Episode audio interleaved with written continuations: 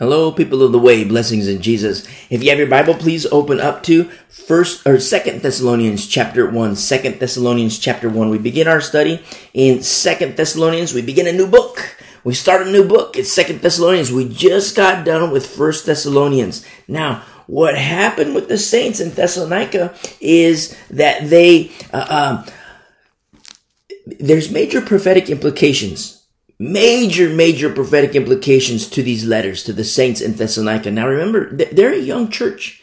They're not, they haven't been walking with the Lord for 20 years or 50 years. They've been walking with the Lord for three years, four years. We're about four years deep from the birth of the church. And what blows me away is that Paul is giving them very, very deep spiritual truths. He is giving them the, the meat of the word, the spiritual pork chops and the beef ribs and the ribeye steaks. He's giving them the meat of the word of God, which is a, a stark difference to what was given to the saints in Corinth. Now, if you remember our study in First Corinthians, turn to First Corinthians chapter 3 really quick. And in 1 Corinthians chapter 3, verse 1, this is what Paul says to the saints in Corinth. He says, And I, brethren, could not speak to you as to spiritual people. That's, do you realize how, how sad that is? I mean, think of Paul, the, the depth of knowledge and wisdom and knowledge of the Word of God and the Torah and the Old Testament and knowledge is a gift of the Spirit and this well of knowledge and used of the Lord. And he's the one who's saying, I can't speak to you guys as to, as to spiritual people. You figure, wow, they're Christians. Of course they're spiritual. But why, why can't you give them, you know, spiritual truths? Deeper spiritual truths. And Paul says, no, I cannot do that. It's like, you know, you have a, a brand new baby, you know, freshly born baby born last week. And it's like, you can't give that baby a pork chop. You can't say, here's some beef ribs, you know, here's, uh, sustain yourself on beef ribs. No, it doesn't work that way. The baby needs to grow teeth in order for the baby to tear at the meat and then chew the meat.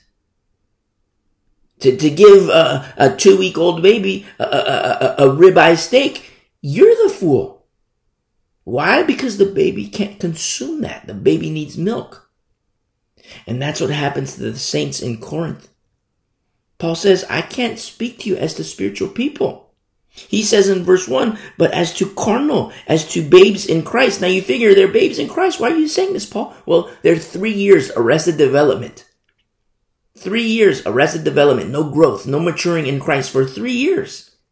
And that's just three years. We live in a day and age where people have, are on milk for five years, 10 years, 20 years, 30 years. They've been going to church their whole life and they're still on milk. And Paul is saying, listen, I can't give you these deeper spiritual truths because you're still milk drinkers for three years, arrested development, no growth or no maturity. Now you figure, okay, shame on you, Paul. You didn't grow, you didn't raise them, you didn't train them, you didn't equip them. But what happened is that, you know, the, the, the apostles, they would go into a town and then they would share the gospel and, you know, people would become Christians and they, they would stay there for a little bit and then they would uh, uh, appoint elders. And then the elders and the, those overseers, they would be the ones who were tasked, tasked to continue and to raise the church. And so Paul was in Corinth and then he moved on to other areas, other regions as led by the Lord. Now you figure, okay, you have baby Christians, a baby church. Now you have overseers. And then, okay, now overseers oversee according to the word of God. According to the Spirit of the Lord, elders, uh, overseers, pastors, teachers, oversee, teach, pour into. And that wasn't happening in Corinth. You might have had people with the title, you know, pastor, elder, teacher, ministry leader. Yeah, people with the title. But they were defunct. And because they were defunct, as a result, there was no growth, arrested development. And so Paul caught wind of the atrocities that were happening in Corinth. Chloe, sister Chloe, she wrote him a letter. Those in Chloe's household. Paul, there's all these things happening in the church. And then all of a sudden, now if you're listening for the first time, go back to our study through First Corinthians because it will help you grow and mature in Christ. But then all of a sudden, Paul says in verse chapter 3, verse 1, I can't speak to you as to spiritual people, but as to carnal, as to babes in Christ. In verse 2, I fed you with milk. I fed you with milk and not with solid food. For until now you were not able to receive it, and even now you are still not able. Remember, we're three years deep. He says, For you are still carnal. For where there are envy, strife, divisions among you, are you not carnal and behaving like mere men? You see? Because of carnality, the deeper truths were, Paul couldn't give it to them. You see? The overseers, they were defunct. Remember, he says to the Corinthian saints, you have 10,000 teachers. 10,000 teachers, but one spiritual father. He's speaking of himself. And when he says that, he says, like you passed through my birth canal, he says. He speaks of, now he's male, he doesn't have one. But at the same time, understand, he's speaking to the saints in Corinth as they're his spiritual children. That's how much he loves them. You see? And then he says of Corinth, he says, the more I love you, the more you hate me. And that's what happens with carnality. You give deep truths, it's like, wow, the more I love you, the more you hate me. And that's what Paul says to the saints. And that's a problem with carnality. Now, as a result of the carnality, Paul says, okay, remnant, now you separate from the leaven. The works of the flesh, you know, for three years, arrested development, for three years, uncorrected, okay, the, uh, uh, uh, the sexually immoral, the, uh, uh, uh, um, alcohol and the extortion and all kinds of works of the flesh, he says, okay, remnant, separate from them. Not even to eat with such a person. You see? And with that separation, it's like now you have like a, a, a group of people, a remnant, and then it's like, wow, you know, okay, wow, a beautiful remnant. Yes, a beautiful remnant. But at the same time, okay, now we have to move on to perfection. Now you're still on milk, but we need to get you off milk. You see? Then you get into Second Corinthians, and it's like you have deeper truths, but it's to that remnant. Very important to understand. Now, in the case of Thessalonica, you see, you see the difference between, you know, underneath the, underneath the wing of the defunct elders and pastors of Corinth. And as a result, look what happened to Corinth. But then under the wing and, you know, the, the, the, uh, the teaching of Paul. Look at Thessalonica. They're a young church. Three years deep and they're not on milk. Paul is giving them deep spiritual truths about the last days. They're not milk drinkers. Christians for one year, two year, three year, and growing and maturing.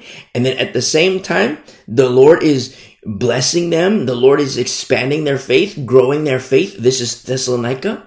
You see what happens with carnality? Arrested development. With non-carnality, with walking according to the flesh, you have no growth and maturity and no uh, uh, like you know you don't see a, a, a, growth of faith you see faith but you don't see the growth of faith that's with walking according to the flesh. That's with carnality. But walking according to the spirit and being spiritual people in Thessalonica, what do you see? You see growth of faith. And in growth of faith, you also see the growth of love. And with the growth of love, you also see now these are saints who are able to be taught these deeper spiritual things. You see, we have to make these distinctions. Now, if you're a pastor, if you're a teacher, you pour into the saints, but you also have to make these distinctions. You see, you have to make these distinctions, and not just pastors and teachers, but even when you, uh, like, you know, you, when you talk to anybody about the Lord, you know, understand that, you know, somebody, you know, you, you can't go in and start speaking Christianese to somebody who doesn't even know the Lord. You know, first they have to call upon the name of the Lord, but they can't call upon the name of the Lord until they hear about who he is. Unless, you know, and, and, you know, how can they preach until they, unless they are sent? How beautiful the feet are, are, are, are, how beautiful are the feet of those who preach the good news. Romans 10. And then people call upon the name of the Lord. But when that happens, they're just babies. They're just milk drinkers. You see, milk drinkers, it's beautiful to be a milk drinker, but that's for babies. And then we get into spiritual Cheerios. You know, and then you get into spiritual like little pieces of meat, you know, and the teeth start to grow in little pieces of meat.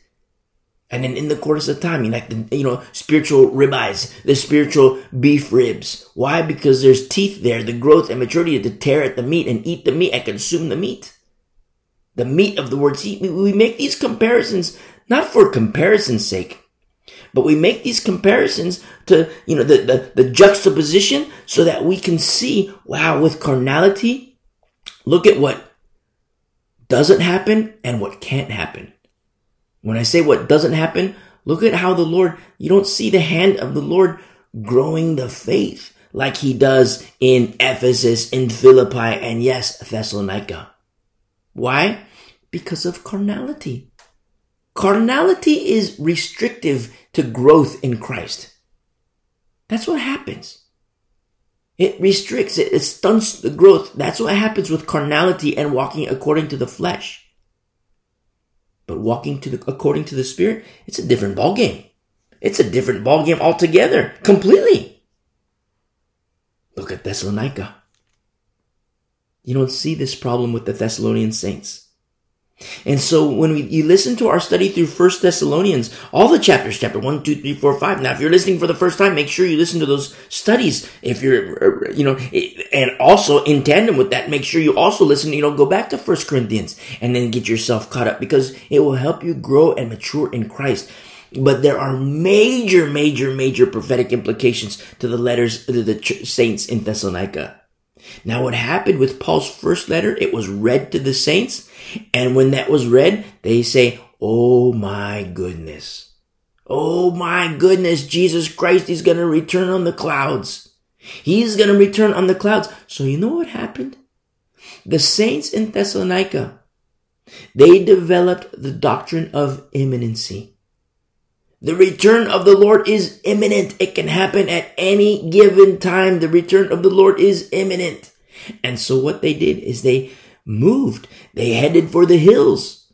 And together they head for the hills and they develop like communal living. Now, the early church, there was a lot of communal living in the early church, which I'm not opposed to communal living, but better be with dead people. When I say dead people, I don't mean, you know, according to the, you know, like, the, like, you know, corpses. I mean dead people, like people who are, are carrying their crosses, have reckoned the old man dead, have reckoned the old woman dead. Now, I'm not opposed to communal living, but the people, male, female, young, old, better be dead. Because this isn't like, you know, college dormitory living. According to the flesh, according to Adam. This isn't like, you know, a social club. You see, the, church is a holy people, non-carnal. You see, and the early church, they they were doing the like a communal. They said, "Oh my goodness, you know, Paul's first letter it was read." And they said, Oh my goodness, Jesus Christ, he's going to return on, on the clouds. And yes, he's going to return on the clouds. It is biblically true, factually, as surely as the Lord lives, he will return on the clouds. But what happened is that these young Christians, they forgot because these things were told. You know, when Paul says, look, you don't have no need that I tell you because I've told you already. This, these young Christians, they forgot that there are qualifiers. There are other prophecies which have to happen before Jesus Christ returns. And so these saints in Thessalonica, they developed the doctrine of imminency that Jesus Christ could return at any given time, the rapture of the church. And so they, they headed for the hills and they developed communal living on the hillside. You know, a good view of Jesus Christ returning on the clouds. We got, we got to, you know, see the clouds so that, you know, we, we can see it and be ready for the return of Jesus Christ. Which in one sense, it's, it, it kind of warms my heart. It kind of warms my heart in the sense like, wow, these are saints who, you know, they, they heeded Paul. Paul says that Jesus Christ is going to return. They say, okay, you know, Jesus Christ is going to return. Let's go ahead on head, head for the hills and wait for him. But, you know, it's beautiful in that regard, but it's also, you know, like, okay, guys, you, you, you forgot, you know, there's other qualifiers too. You know, there's certain things that have to happen before the return of Jesus Christ. It is not imminent at that time. It is not imminent. And even at this time, it is not imminent. The doctrine of imminency is spreading in the church. It's already spread in the church like wildfire. It's already spread in the church. Pre-tribulation rapture. but it is unbiblical. Now, if you're listening for the first time and you hear me say pre-tribulation rapture is unbiblical, listen to several studies. There's one study, it's called uh, uh, Jacob's Trouble, biblically explained. There's another study called uh, uh When is the Rapture? And then listen to our studies through First Thessalonians and then, you know, Second Thessalonians, of course, but you'll understand. And for 1995, no, it doesn't, you know, it's not like that at all. It blows me away. Sometimes you hear people say, you know, like, oh yeah, you go, you know, listen to these studies, listen to these studies, and for 1995, we'll send you a gift. We'll send you this and this study for, you know, 1995, and we'll throw in this other gift, you know, and all that. No, that, you know, freely I have given, freely I have received, freely I give. These studies are available. You know, just search for them online. You know, on on on the on this platform. Search for them. You'll see them, and you know, listen to them. No cost. Freely I have received, freely I give. The pre-tribulation rapture is unbiblical and a lot of pastors teach it because it's taught in seminary, what, what I call cemetery. It's taught in seminary. It's taught in, you know, a theology school. It's taught in, in churches. Pastors teach the, the uh, pre-tribulation rapture, the doctrine of imminency. That Jesus Christ could return. His return is imminent. It can happen at any given time. Just like the Thessalonians. The Thessalonians were the same. They, remember, we're, we're, we're studying the Thessalonian saints. But in First Thessalonians, it's like the town of Thessalonica. It's like, you know, Thessalonica proper. But then Second Thessalonians, it's still the saints in Thessalonica, except it's like on the outskirts. It's not, it's like, you know, the, it's not proper. It's, it's not Thessalonica proper. It's like, you know, the suburb of Thessalonica. Why? Because they headed for the hills and they have this communal living. They're on the hillside waiting for Jesus Christ. And so it's the saints, but uh, uh, locale wise, it, different location. Why? Because, you know, in that year gap, you know, in that, you know, we're at 52 AD, but in that year gap between first and second Thessalonians, they headed for the hills, waiting for Jesus Christ to return and the, the imminent return of Jesus Christ, the doctrine of imminency. And the Lord says to Paul, Paul, write a letter Write a letter to the saints. Think that I'm returning imminent, that my return is imminent. Paul, write them a letter. The Lord, Paul says, okay, Lord, I'm going to write them a letter in obedience to the Lord. And so that's where we kick off here in Second Thessalonians chapter 1. Verse 1 is Paul, Silvanus, and Timothy. This is the same, same trio, same group as in First Thessalonians. He says to the church of the Thessalonians. Now, a church, ecclesia in the Greek. It's not social club. Church ecclesia, it's a body of those who are called, an assembly of those who are called. That's the church. That's the ecclesia. Not a social club. It's, it's not a, you know, where you can, you know, you're male, you can meet, you know, all these females and the females and they dress a certain way so they get the attention of guys and they dress like this. You know, you go to church sometimes like, wow, this looks like a nightclub. You know, like, you know, this looks like a nightclub. What in the world? You know? And it's like, no, that's not. It's, this is the body of the called, those who are called. Saints, called of the Lord.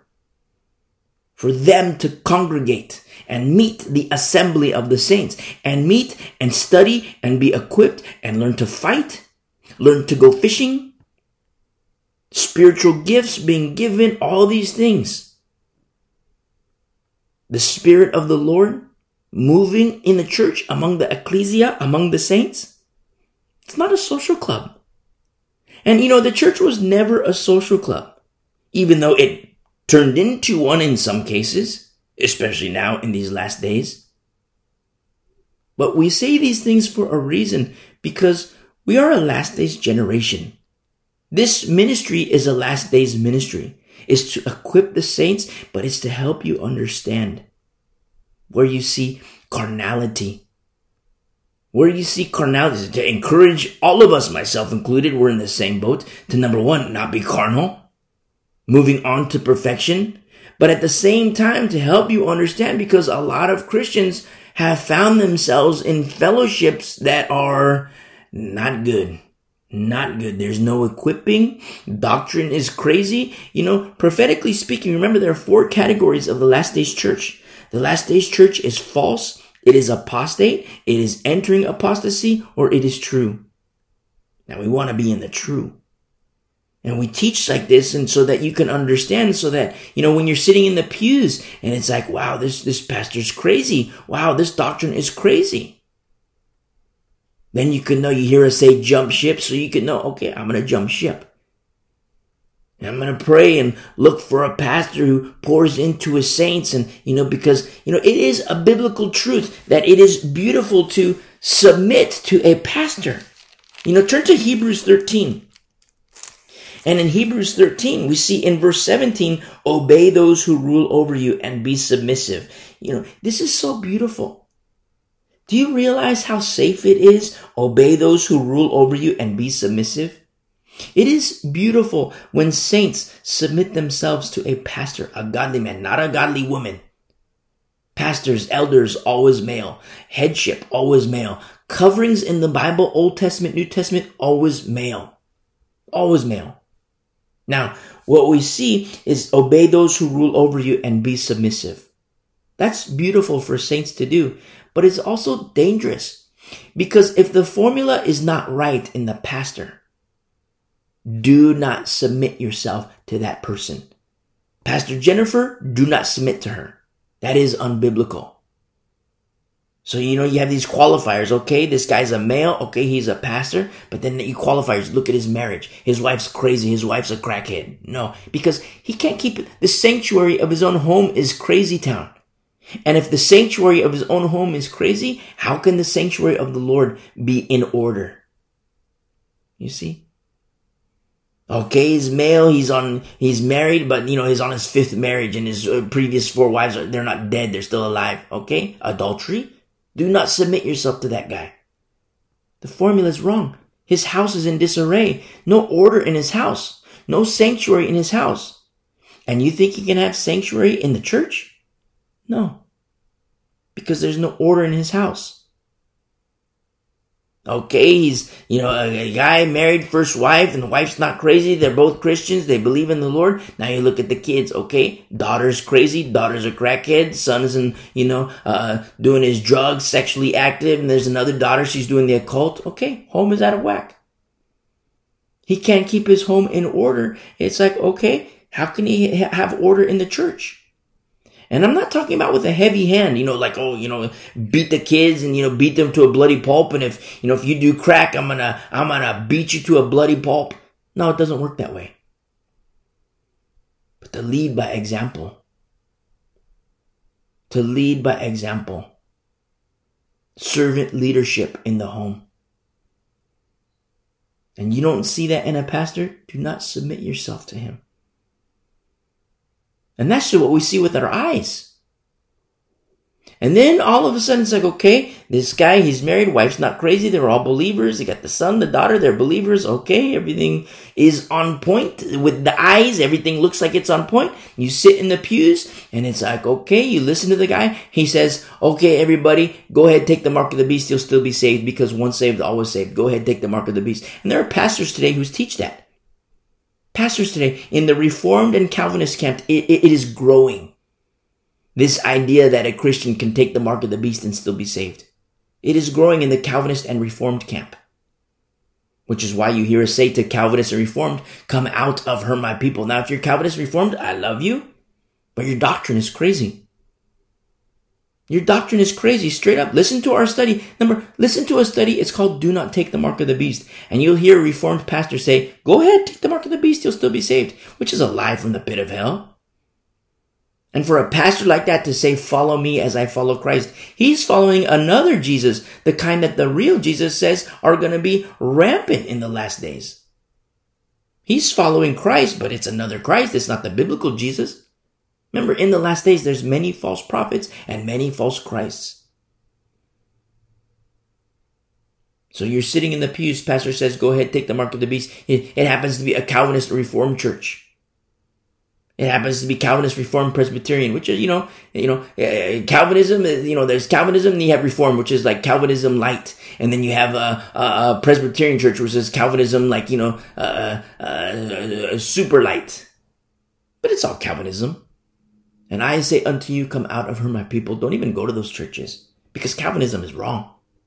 If you're Calvinist Reformed, I love you. But listen to those studies. Do not take the mark of the beast. And other studies, Romans 7, 8, 9, 10, and 11. You'll understand what the Bible teaches. Very important. Even more so in these last days. A lot of times what happens is that saints, they're in crazy churches and they understand like, wow, my church is crazy. Wow, the pastor's crazy and everybody, you know, all these things of the world. So I need more church government. So what am I going to do? There's usually two paths. People say, well, you know, I need more church government. So I'm going to go to Hebrew roots. I need more church government. I, I don't want this craziness to happen in the church. So I'm going to go to Hebrew roots or I'm going to go reformed because I need more church government. Both are wrong. The, the problem is real. You see crazy town in the church. But the solution isn't to run to Hebrew roots. The solution, listen, if you're Hebrew roots, listen to our study through Galatians, all of it, the introduction to Galatians and all of it, because you'll understand more. The solution isn't to run to Reformed. Oh, I need more church government because Reformed churches, their brand of government is very heavy handed. And all these things, as we get further in the last events of the last days, all these things are coming into light. All these things are being exposed where church government is being exposed as a fraud. Why? Because you have carnal men carnal men, you know, like uh, uh, a husband who's abusive to the wife, abusive to the kids, sexually molesting the kids, uh, uh, uh, uh sexual immorality, which biblically speaking is grounds for divorce. Biblically speaking is grounds for divorce to my sisters in Christ. In divorcing, when that's the hap- when that happens with a husband, to my beautiful sisters in Christ, you did not break the marriage covenant. He did. The husband did. He is the one who broke the marriage covenant. And biblically speaking, it is okay to divorce because the husband broke the marriage covenant. Now that doesn't mean to get a divorce and you know get you know marry some other schmuck. No, it doesn't work that way. It means you're done. You're done. Look forward to the next marriage, which is marriage unto Jesus Christ. You see? Because, you know, oh, my husband is, you know, sexually, well, I'm to get divorced and, you know, I'm to get marry Joe Schmuckatelli. No, it doesn't work that way. Whole bunches of problems arise as a, as a result of that, which is carnality. And you have false teachers who say, oh, yeah, go ahead, you know, irreconcilable differences, go ahead, get a divorce.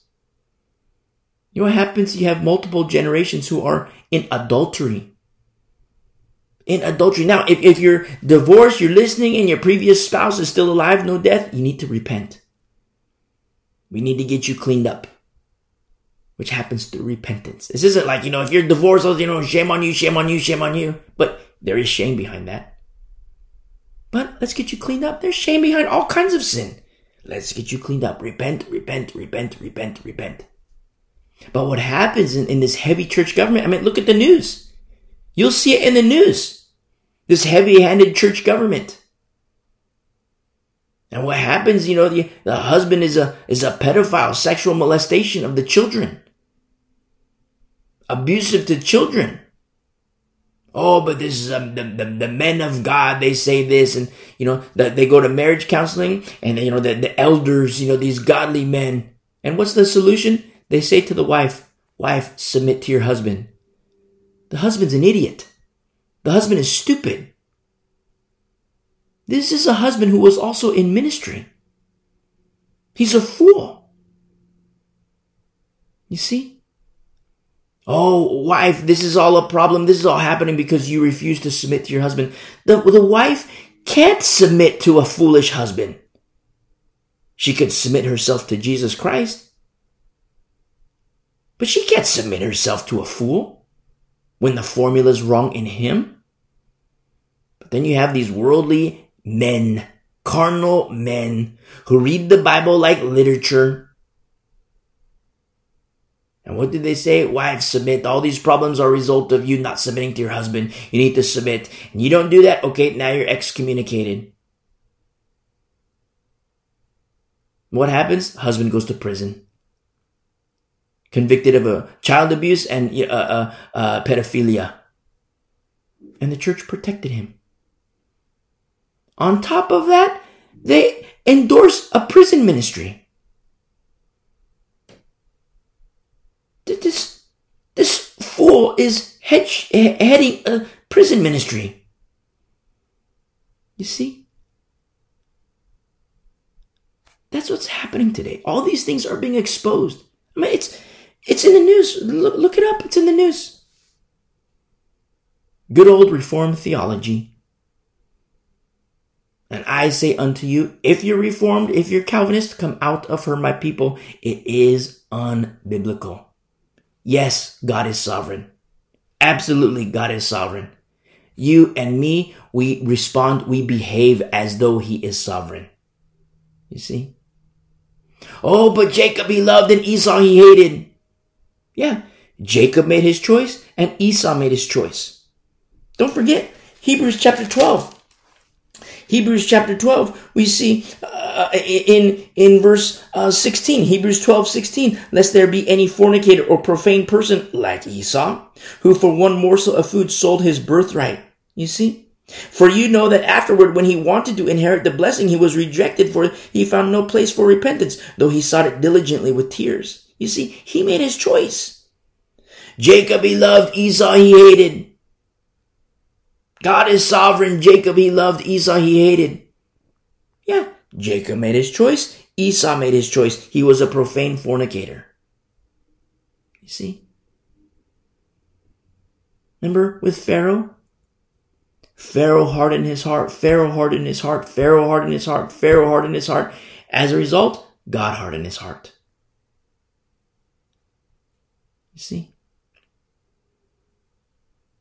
All these things in Calvinism, Reformed theology, they're coming to surface. They're proving themselves to be wrong.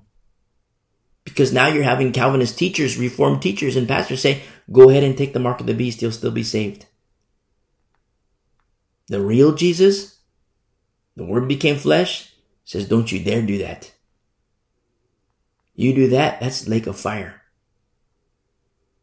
Now, of whose apostleship, if I can say apostleship in terms of messenger, of whose apostleship would say, go ahead and take the mark of the beast. Those are apostles of Satan, apostles of Lucifer. It's a trap. You see? Not just reformed, but the, you know, charismatic Pentecostals. All these things are being exposed for such a time as this. And you know, it pains me that, you know, it has to get this far for these things to be exposed. But I also rejoice because as these things are exposed, people are starting to realize, wow, you know, this ship is sinking. Which is why you hear us say, jump ship. Come out of her, my people. And not jump ship like, you know, go in the water and you're going to sink and drown. No, jump ship. Come aboard. There is a better way. Jesus Christ, to abide in Jesus Christ, the real Jesus Christ. You see? To grow and mature. It's very powerful to, sub, to submit to a pastor, but the formula has to be right. Just like we see in Hebrews 13, obey those who rule over you and be submissive, for they watch out for your souls. They're not thinking about the numbers and like, okay, we got a hundred people in the church today. Okay, now next week we have a, a thousand people in the church and okay, now everybody's going to tithe like this. And wow, you know, I can build my mansion. I can, you know, get my private jet and all these things, which is happening in the church. So-called pastors with their private jets. Fools. Their God is their belly. And I fully realize and I fully understand that sometimes the things that we study and the things that we cover, very hard hitting. But we're not in Kansas anymore. Because 2,000 years ago, the saints in Thessalonica, they forgot that there were qualifiers for the return of Jesus. And the qualifiers are still in existence. There are certain things which have to happen, which 2,000 years ago were far from happening. But today, right here, right now, all these things are in play as events are starting to happen and in some cases have already happened. These qualifiers. You see? This doctrine of imminency 2000 years ago, it was very wrong. Today, it is still wrong. But there are certain qualifiers that are little check marks, okay? This has happened, this has happened, this has happened. Okay, now this is building up and could soon happen, and this could soon happen, and this could soon happen. And once those check marks check marks are ticked, it's like, okay, now, now we know. Now we know. 2000 years ago, far from happening. Today, very near from happening. Very near from happening. So I fully realize that there's some ground that we cover in studying the Word of God it, that it's a jolt to the system. In one sense, I'm very cautious because I don't want to jolt to the system. But in other, you know, jolt to the system to the point where it's like, you know, uh, uh, uh, such a shock that it's uh, immobilizing. But in another regard, I want to shock because in another sense, it is mobilizing. You see, when we say jump ship, it's not to, you know, jump ship and you're going to sink in the water. It's jump ship, come aboard. Because we have to understand what the Bible teaches. I don't come out against the Calvinist Reformed because I hate them. I say these things against the doctrine because I love truth and I love the people. I say these things up against Catholicism because I love truth and I love the Catholics. And if you're Catholic, come out of my people. Why? Catholicism is unbiblical, straight up, unbiblical. No, you don't see it in the Bible, anywhere in the Bible to go to purgatory, you know, and pray for your dead relatives, or to, to, to go to church and pray for your dead relatives in purgatory so that Mary can come down out of heaven, go to purgatory, unchain your dead relatives, and bring them to Jesus Christ. That is not found in the Bible. Don't do it. See? Mary told, you know, at the wedding, Mary says, This is Jesus, this is my son, do everything he tells you. And for Catholics, heeding Mary, Catholics, and I say this as a former Catholic, the Lord rescued me. Mary at the wedding says, Okay, this is my son, do everything he tells you. Now, if Catholics are going to heed Mary, do everything, just as she says, do everything that Jesus says.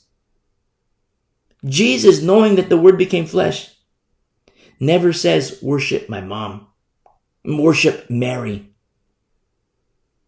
He never says that. He never says, worship the angels, worship the saints, pray to the saints, pray to the angels. He never says that. Now, it's all over you know, uh, old doctrine of Roman Catholicism, Vatican One, Vatican Two, all the, you know, different writings. Oh, it's in the Latin. It's in the Latin. That's nice. Is it in the Aramaic? Is it in the Greek? Is it in the Hebrew? Oh, but it's Latin.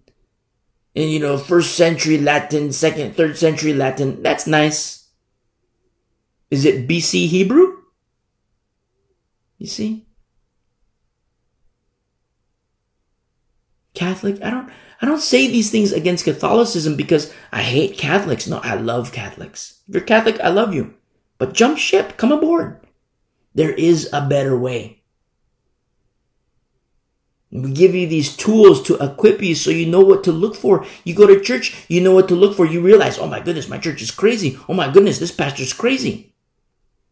The formula is not right. And therefore, I can't submit to this freak. And I say freak on purpose because I speak to the Christians in one way, but then I speak to the overseers another way. Why? Because they know. They know. And in the pulpit, you have several categories.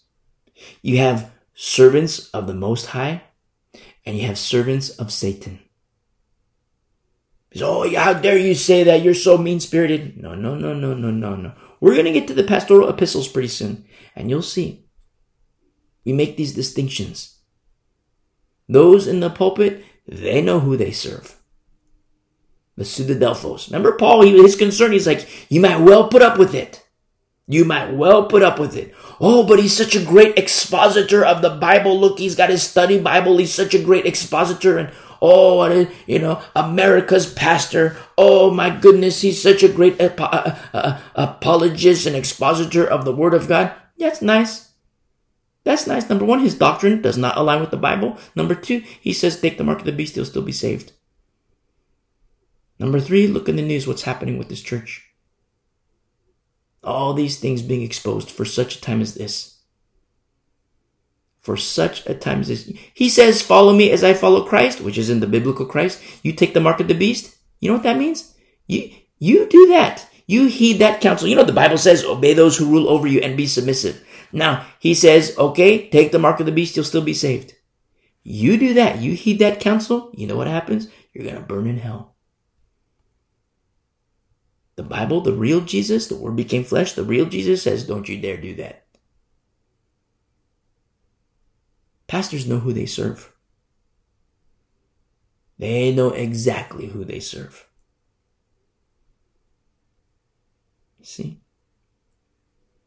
That's church. It's not a social club. Not a social club. I know, like in some churches, it, it, it is a social club. But that, that only indicates that it's Laodicea. That only indicates that it's a church that is not aligned with the Word of God.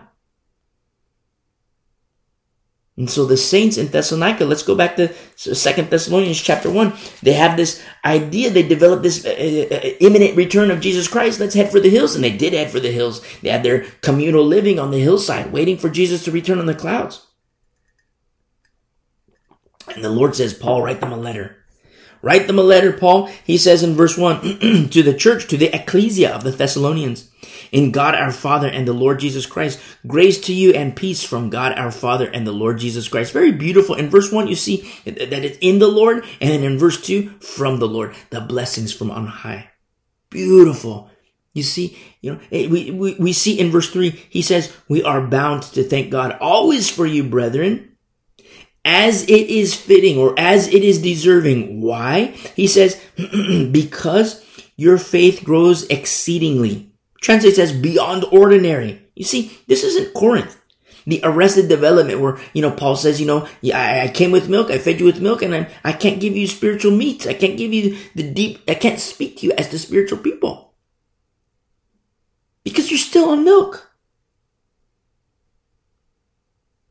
You don't see the spiritual growth in Corinth. You know, namely 1 Corinthians chapter 1, 2, 3, 4, 5 you don't see that spiritual growth. Why? Because they were babies. Why were they babies? Because they were under, they submitted themselves to the defunct. They submitted themselves to the defunct. You say, wow, the Bible says submit yourself. And so that, that that's, that's what they were doing. But they didn't look at the formula. They didn't realize that, wow, you know, this teacher, he's defunct. This pastor, he's defunct. These elders, they're defunct. They didn't realize that. And as a result, look at what happened in the fruit. Not so with Thessalonians. Under the teaching of Paul. You see? And under the teaching of Paul, faith was growing. And not just growing, exceedingly, which is beyond ordinary. You see? Under the defunct in Corinth, not good. You don't see that, you know, their faith wasn't growing in Corinth. Under the defunct. Under Paul and Thessalonians, good. Beautiful. Faith is growing. Now, you do, you do see faith grow in, in Corinth once again, but that's among the remnant when the separation has happened. Breaking away from the leaven. You see? Where Paul, in spite of the Lord, you know, the Lord cleans house using vessel Paul. And he says, okay, separate from them. You know, 1 Corinthians chapter 5. These works of the flesh for three years uncorrected. Okay, remnant, separate from them. You know what he says? He says, okay, remnant, jump ship. Remnant, jump ship. They want to be on that boat. Okay, that ship is sinking. They want to be on that boat. They made their choice. Okay, as for you, remnant, jump ship. There is a better way.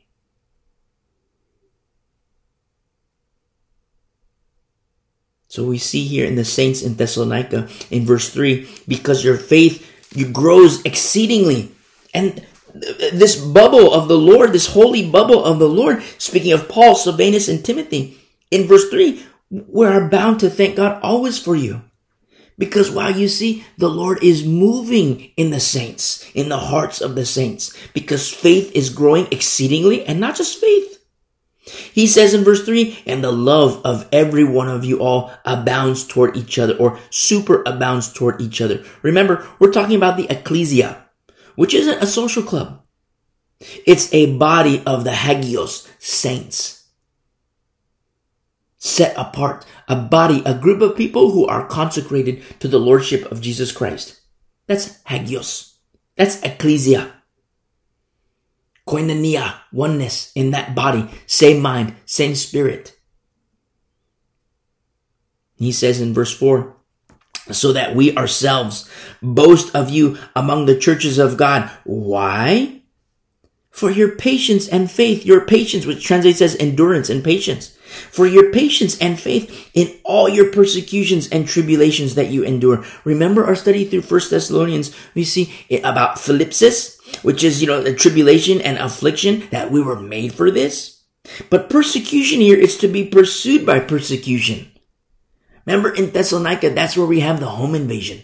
The cost of being a Christian in Thessalonica is very, very heavy. Very heavy. I mean, you listen to our study through First Thessalonians and you'll understand. The cost of believing in Jesus is very heavy. This is home invasion territory. Jason, when he has a home invasion, remember our study in the book of Acts? And as a result of these tribulations and persecutions, he says in, in, verse 5, which is manifest evidence. That translates as it is obvious evidence. That's tribulations, persecutions. It as a result of these persecutions and tribulations, it is obvious evidence that of, uh, in verse 5, which is manifest evidence of the righteous judgment of God. The righteous judgment of God. Now, there's two parties to this righteous judgment of God.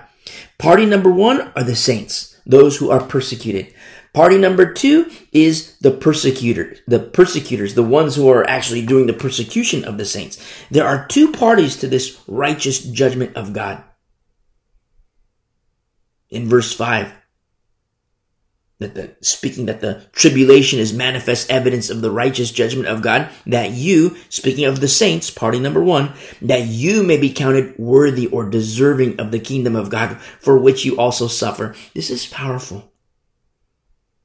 That you may be counted worthy or deserving of the kingdom of God for which you also suffer. Turn with me to Acts chapter 14 really quick. Acts chapter 14. And in Acts chapter 14, in Acts 14, look at verse 19. Acts 14, verse 19. Then, the, then Jews from Antioch and Iconium came there, and having persuaded the multitudes, they stoned Paul and dragged him out of the city, supposing him to be dead. Do you see how hardcore that is? Now, when Paul says, you know, I speak to you as to my spiritual children, to the saints in Corinth, and he says that they, they like they passed through his birth canal. Now he's male; he doesn't have a birth canal. He doesn't experience birth pains, but he's not without pain. Physical pain. Of course, there's deep pain in his heart when, you know, have I become your enemy because I tell you the truth? He says to the saints in Galatia. The saints in Corinth, he says, you know, the more I love you, the more you hate me. And all he's doing is teaching truth. Yes, he doesn't have experienced birth pains like a, a mother does. But in his spiritual fatherhood. It's not without pain. I don't want to get carnal, but if you've ever experienced or witnessed a beatdown, you know, a guy gets knocked out or maybe he's just beaten to a bloody pulp and, you know, he's passed out. You know, you could slap him around a little bit and he'll like, you know, come to, like, you know, slap him around and he's like, okay, you know, he's okay. But Paul, he was stoned. And they dragged, you know, I don't know if they dragged him for five minutes or 10 minutes or 20 minutes, but he was being dragged out of the city. And that whole time, he wasn't like, you know, slapped around and he came to. The whole time they thought he was dead. And they just throw his body outside of the town, supposing him to be dead.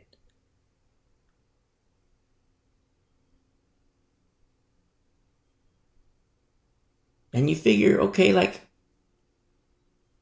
was he done? Was he like, okay, you know, this walk with the Lord, it's a threat to my life. So, okay, I'm done.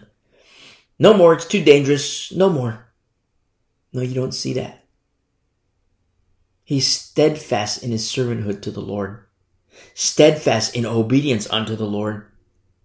And you see in verse 21, he doesn't stop. You see in verse 21, and when they had preached the gospel to that city and made many disciples, they returned to Lystra, Iconium, and Antioch in verse 22, strengthening the souls of the disciples, exhorting them to continue in the faith and saying, now, I don't want to lord over anybody's faith, but if you have a highlighter, highlight verse 22. We must, or this part of verse 22, we must through many tribulations enter the kingdom of God. I'm going to read this again strengthening the souls of the disciples, exhorting them to continue in the faith and saying, we must through many tribulations enter the kingdom of God. I'm going to read it yet again. We must through many tribulations enter the kingdom of God. Highlight this part that we must through many tribulations enter the kingdom of God. And don't forget this. Bind this to your heart. Bind this to your mind. Bind this to your bones deep down to the marrow. And know that we must through many tribulations enter the kingdom of God because we are a last days generation. And things are going to get worse and worse and worse and worse. But the remnant knows that we must through many tribulations enter the kingdom of God. I do not teach a pre-tribulation rapture. You know why? It's not in the Bible. You will not find it in the Bible. You'll find it in seminary. You'll find it in churches. You'll find pastors who teach it. You'll see last days ministries who, you know, they, they, they teach this, you know, oh, eschatology, eschatology, you know, we study eschatology and we study this and for 1995, we'll send you this DVD. We'll send you this for, we'll send you this in the mail. We'll send you this book in the mail for 1995 and, you know, we'll give you a, a special love gift, a little pamphlet for free. As for me, freely I have received, freely I give. All these studies are available for you, free of charge. Listen. Listen and understand because we are a last days generation. This ministry is a last days ministry. The return of Jesus Christ is not imminent.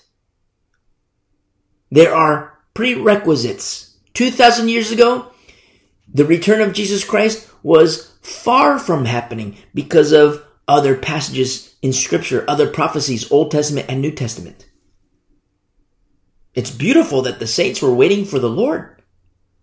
But in one sense, it's like, you're a little early, guys. You're a little early. And the Lord says, Paul, they're early. They believe in imminency. Write a letter to them. Paul says, okay. And he writes a letter to them. I don't teach pre-tribulation rapture which is a joke to the system. I, I understand that because everybody teaches pre-tribulation rapture. Everybody teaches it. That's nice. I'm called to teach the living. I am called to teach the living. Can the dead bones walk? You know, Lord.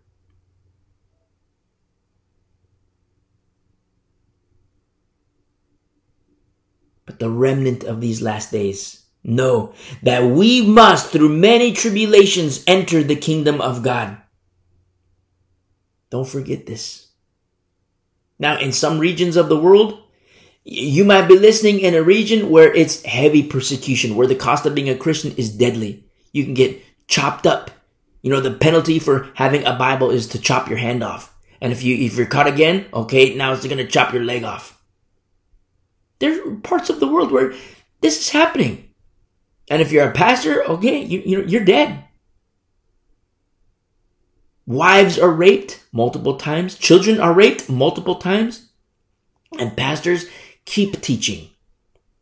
Saints keep going to church. You know, they meet underground, they meet in secret. Saints in North Korea, the underground church in North Korea where they can't have children. Because what happens, the kids, they go to school and they tell their friends. They tell their friends and then the friends go home and tell their parents and then the parents tell the teachers, tell, tell the authorities. Or the kids might say something at, at school and they, the, the, the teacher finds out and they tell the authorities. And then the parents are arrested. Why? Their crime being a Christian. They can't evangelize like in Western cultures, like other regions can evangelize. But you have an underground church. Two people, three people meeting in a forest. It's cold and wet and freezing. And yet they meet. And we're so spoiled because we have Genesis, Genesis to Revelation. But in the underground church, sometimes they just have like ripped pages from a smuggled Bible. Where, you know, the, the pastor met with another pastor and, you know, they shared the, but they swapped pages from a Bible, like one Bible, and they rip out certain pages and then they go and they read from, you know, uh, ripped pages of a Bible that was smuggled into the country. And it's freezing outside, and then you have like three people go and meet in the forest to study the Bible and pray in one accord, face to face. Pastors, have an underground model at the ready. Face to face. Have plans in place for face to face only. Because the persecuted church what's happening, that model of the persecuted church and the underground model, that is spreading. Spreading. You have churches now where pastors are like, listen, no more online stuff. No more online because what's happening is that the uh, uh, geolocation, the authorities, what's happening is that, you know, Bible apps on, on, on smartphones, Bible apps, you know, the authorities, they say, okay, you, we're, we're going to open this market up and, you know, yeah, you can operate in our country, but you have to give us all this data. And so the authorities, they see, okay, there's this at geolocation. They say, okay, there's, you know, maybe there's a church here. So they go and investigate and, okay, sure enough, there's a group of Christians here. Let's arrest them all. And that's what's happening in the underground where the persecution of the saints is very heavy. Pastors have these plans in place, face to face only and analog, paper Bibles, no smartphones. Have these plans in place. Because things are going to get worse and worse and worse and worse. And on top of that, there is a famine of the Word of God. A famine of the Word of God. But the remnant knows that we must, through many tribulations, enter the kingdom of God. And in these tribulations, let's go back to, to Thessalonians now. In Second Thessalonians, understanding that in the face of persecution and tribulation that the saints endure in Thessalonica, in verse 5, which is manifest evidence of the righteous judgment of God. Remember the two parties that you may be counted worthy or deserving of the kingdom for which you also suffer. In verse 6, since it is a righteous thing with God or an equitable thing with God to repay with tribulation those who trouble you. That's party number two, the persecutors. And God does clean work, cleaner than the mafia. And this will be on overdrive during the plagues of the 70th week, namely the last three and a half years. These things will be on overdrive. People say, oh, the, the, you don't see the word church after uh, in chapter 4 of Revelation. You don't see the word church, therefore the church is raptured. No, the church is under judgment. Remember Peter? Judgment comes first to the house of God. The church is under judgment. You see saints in Revelation.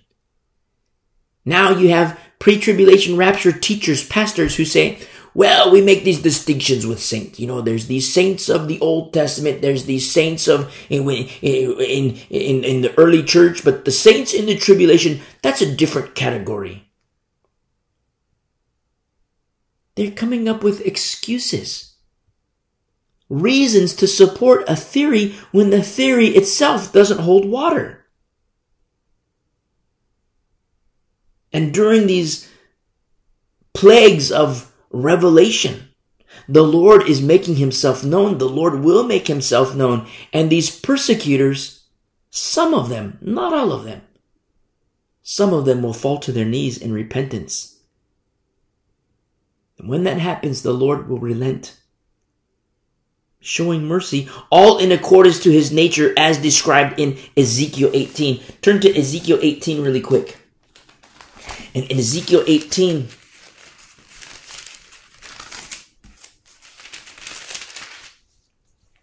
verse 27. Again, when a wicked man turns away from the wickedness which he has committed and does what is lawful and right, he preserves himself alive. Because he considers and turns away from all the transgressions which he committed, he shall surely live. He shall not die. You see? The Lord relents. That's when a person turns from his or her wicked ways. And these are things which will happen not among all, but among some.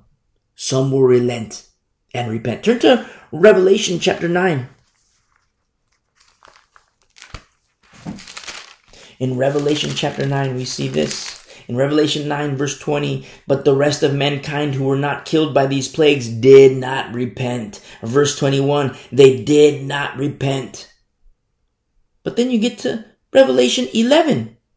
In Revelation, Revelation 11 verse 13, in the same hour there was a great earthquake and a tenth of the city fell. In the earthquake, 7,000 people were killed and the rest were afraid and gave glory to the God of heaven. You see, repentance. In chapter 9, they did not repent. I'm not going to give glory to the Lord. It speaks of the pride. verse 21, chapter 9, I'm not going to repent. I'm not going to give glory to the Lord. More plagues happen, and boom, wow. The Lord is Almighty. Just like what happened in Egypt. Just like what happened in Egypt as the Lord incrementally made himself known. The plagues got worse and worse and worse, and finally, wrath, judgment, the plagues got worse and worse and worse and worse, and finally, wrath. Now, as the plagues were befalling Egypt, there was light in Goshen. There was safety with the camp of Israel. And before wrath came, there was exodus and then wrath. That's the model that the Lord uses. It's not a new model. It's not a new model at all. You see, plagues before Exodus. That's what the Bible says. And we're going to have persecutors, saints of the last days. We will have persecutors, but even the persecutors, some of them will relent from their wicked ways and repent. It happened with Paul. In his BC days, he was a persecutor of the church imprison Christians, beat Christians, stone Christians, have them arrested, men, women, and children. Now look at him. A vessel of the Lord, preserving the church, pouring into the church, offering his own life for the church, being poured out as a drink offering for the saints. You see? But also much wisdom is required in the last days. Because what's happening is that, you know, in areas of the persecuted church, they have the, the intelligence officers of the authorities. They say, well, we suspect that this is a church. And so what happens is that they have people who pretend to be Christians. They say, you know what? I, I, I, I, think I, you know, I, I want to repent and receive Jesus. So that, you know, such a person is welcomed into the church. Understandably welcomed into the church. And what happens? That guy's a spy. Sometimes it's a lady. The lady's a spy. She goes to the first church service and confirms, okay, these are Christians. The pastor says, okay, we're going to meet next week. You know, bring your Bibles. You know, we'll meet next week. God bless you. Everybody disperses. And the lady comes back. The guy comes back, except he brings the authorities with him. He was a spy. And all the churches, the church is destroyed and all the, the church disbands. Because it's illegal to be a Christian. This is happening today. You see? And so as a result, what's happening is pastors using wisdom and the guidance of the Spirit. They're having like tiers of fellowship. We have to be wise to the times. Wise to the times because these days are evil, wicked, and it's going to get worse. And I teach from America. We're kind of sheltered but this bubble of protection, it's, it's popped. It's popped. It's getting worse all over the world. And this is nothing. This is like, you know, a walk through the park. But it's going to get worse. And so we see in Second Thessalonians in chapter uh, uh, 6, we see since it is a righteous thing with God or an equitable thing with God to repay with tribulations those who trouble you and to give you who are troubled, that's party number one, the saints, rest with us. This translates as rest, relief, and relaxation and rest. How beautiful it is to have rest in the Lord. And it's very powerful because Paul doesn't say, listen, you know, I'm going to come see you guys next week and then we're going to go to the Hey, we're gonna go to, to Boca. We're gonna go to Barbados and Bermuda. I'm gonna pick you guys up next week and we're gonna go to Bermuda. He says no, that we will have rest. When does that happen? In verse 7, when the Lord Jesus is revealed from heaven with his mighty angels. This is, if you listen to our study through First Thessalonians, this is phase two, the evacuation. The rescue. Right now, currently, we're just in phase one. We're equipped. We go into the areas we're equipped, equipped, but don't forget our fishing poles. Rescuing as through fire, sharing the good news with wisdom. And then the Lord gives blueprints for the evacuation, for his rescue, the rapture of the church. And this rest happens, Paul says, when the Lord Jesus is revealed from heaven with his mighty angels, the pre-tribulation rapture, they say, oh, that, look, you know, uh, you know that, that happens before the 70th week. But don't forget, the living will by no means precede those who have died. By no means precede. You know what the pre-tribulation rapture teaches? That the living will precede the dead which is unbiblical. I mean, the theory is unbiblical, but you know, just one little part of a verse makes the whole theory unbiblical. Because the Bible says that the living will by no means precede the dead. Look at the emphasis there. Will by no means precede the dead. You see? And this rest that, you know, to, to give you who are troubled in verse 7, rest with us when the Lord Jesus is revealed from heaven with his mighty angels. What does this look like in verse 8? In flaming fire, taking vengeance. Remember Romans chapter 12 verse 19, vengeance is mine, says the Lord. And in flaming fire, taking vengeance on those who do not, who do not know God. This is party number two. Remember the persecutors. This is the persecutors who refuse to repent. And, and this word and is kai. Remember inclusivity with the word kai. Those who do not know God and on those who do not obey the gospel of our Lord Jesus Christ. That's heavy. You say, wait a second. So if it includes those who it's those who do not know God and those who do not obey the gospel of our Lord Jesus Christ. What about those who believe in Jesus but refuse to obey him? You say, wait a second, but they know God. But the question is, do they know God? Because if they know God, they refuse to obey God. Turn with me to Matthew chapter 7 really quick.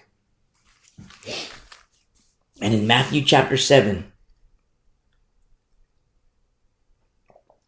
verse 21, the Lord says this Not everyone who says to me, Lord, Lord, shall enter the kingdom of heaven, but he who does the will of my Father, who does the will of my Father in heaven. Many will say to me in that day, Lord, Lord, have we not prophesied in your name, cast out demons in your name, and done many wonders in your name? Now, seemingly Christians, seemingly believers, by what they're doing, seemingly spiritual leaders, seemingly perhaps pastors.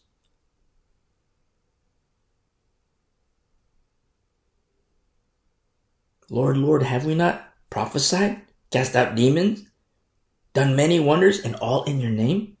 In verse 23, and then I will declare to them, I never knew you. Depart from me, you who practice lawlessness. Therefore, whoever hears these sayings of mine and does them, I will liken him to a wise man who builds, who built his house on the rock. And look at the storm comes and the rains descended, the floods came and the winds blew and beat on that house and it did not fall for it was founded on the rock. That what, that's what happens when you're a hearer of the word and a doer of the word. When you hear the word of God and you apply the word of God to your life. That's what happens because you're founded on the rock and you will not fall. Very important for the last days generation for you and me to understand this. But in verse 26 we see, but everyone who hears these sayings of mine and does not do them will be like a foolish man who's, who built his house on the sand. Notice the storm comes. And the rains descended, the floods came, and the winds blew and beat on that house, and it fell, and great was its fall. You see, the Lord says, I never knew you. Depart from me, you who practice lawlessness. These are those who hear the word of God and do not obey him. And Jesus says, I never knew you. Puts things in very clear perspective when we look at Second Thessalonians chapter 1. When we look at in verse 8, you know, taking vengeance on those who do not know God and on those who do not obey the gospel of our Lord Jesus Christ. Because without obedience, it's impossible to know the Lord. You see? Puts things in very proper perspective. In verse 9, these, this is party number two. These are remember in verse 8, those who do not know good, know God, and, which is Kai, those who do not obey the gospel of our Lord Jesus Christ. Now, these in verse 9 shall be punished. Shall be punished. This is terrifying. This is terrifying. You hear people today, oh, you're such a legalist, you're such a legalist. It's like, what? Show me. How is this legalism? It's just obedience. Look, I don't want to do crack with you. I don't want to drink alcohol. I don't want to go to the strippers. I don't want to go to the prostitutes. No, I don't want your Buddha. I don't want to worship Mary. Oh, you're such a legalist. Come on, have this glass of wine. It's just a little wine. Come on. No, no, no. I don't. I don't want to defile this temple. This temple is not mine. It belongs to the Lord. Oh, you're such a legalist.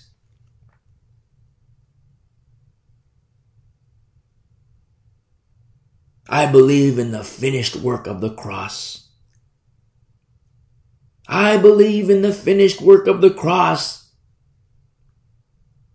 They try to use, you know, Christianese. I believe in the finished work of the cross. So do I, but don't forget that Jesus Christ is the author and finisher of our faith. I believe in the finished work of the cross when it comes to, you know, receiving Jesus Christ as Lord and Savior, but He's not done. Look at Laodicea.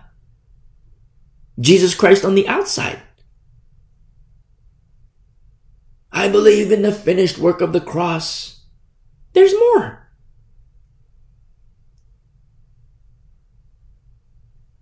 You see? This is very serious. Very serious. This is like more serious than life and death. Because now we're talking about damnation. Church is not a social club, my friend. I love you. I don't want to hurt you. But this is very serious business. We're talking about paradise and hell, gnashing of teeth. We're talking about heaven and weeping and gnashing of teeth, hellfire damnation. And verse 9 says, These shall be punished with everlasting destruction. You see, not a social club. Church is not a social club. We have to understand these things. And, you know, any generation, but even more so in these last days. Because church is going to be a madhouse in the last days. It's going to be a madhouse in the last days. Oh, but the Lord will rescue us. Look at Philadelphia, Revelation chapter 3. Look at Philadelphia. Okay, amen. Don't forget Smyrna. Don't forget Smyrna, my friend. Tribulation. Seven churches. Five of them, the Lord says, repent, repent, repent, repent, repent. Five of them. Otherwise, I will remove your lampstand, he says. Otherwise, I will remove your name from the book of life. Just knowing that names can go in the book of life and names can come out of the book of life, that alone just obliterates once saved, always saved. I was having a conversation with a Calvinist recently, a teacher. And was saying, well, there's multiple books, you know, there's the multiple books. So there's like the book of life and then there's these other books and other books in heaven. What? Where do you get that? Where, where do you come off coming? You're creating all these other, like, you know, like all these other, uh, uh, the, to, to build upon your theory, you're coming up with, like, you know, there's a library in heaven.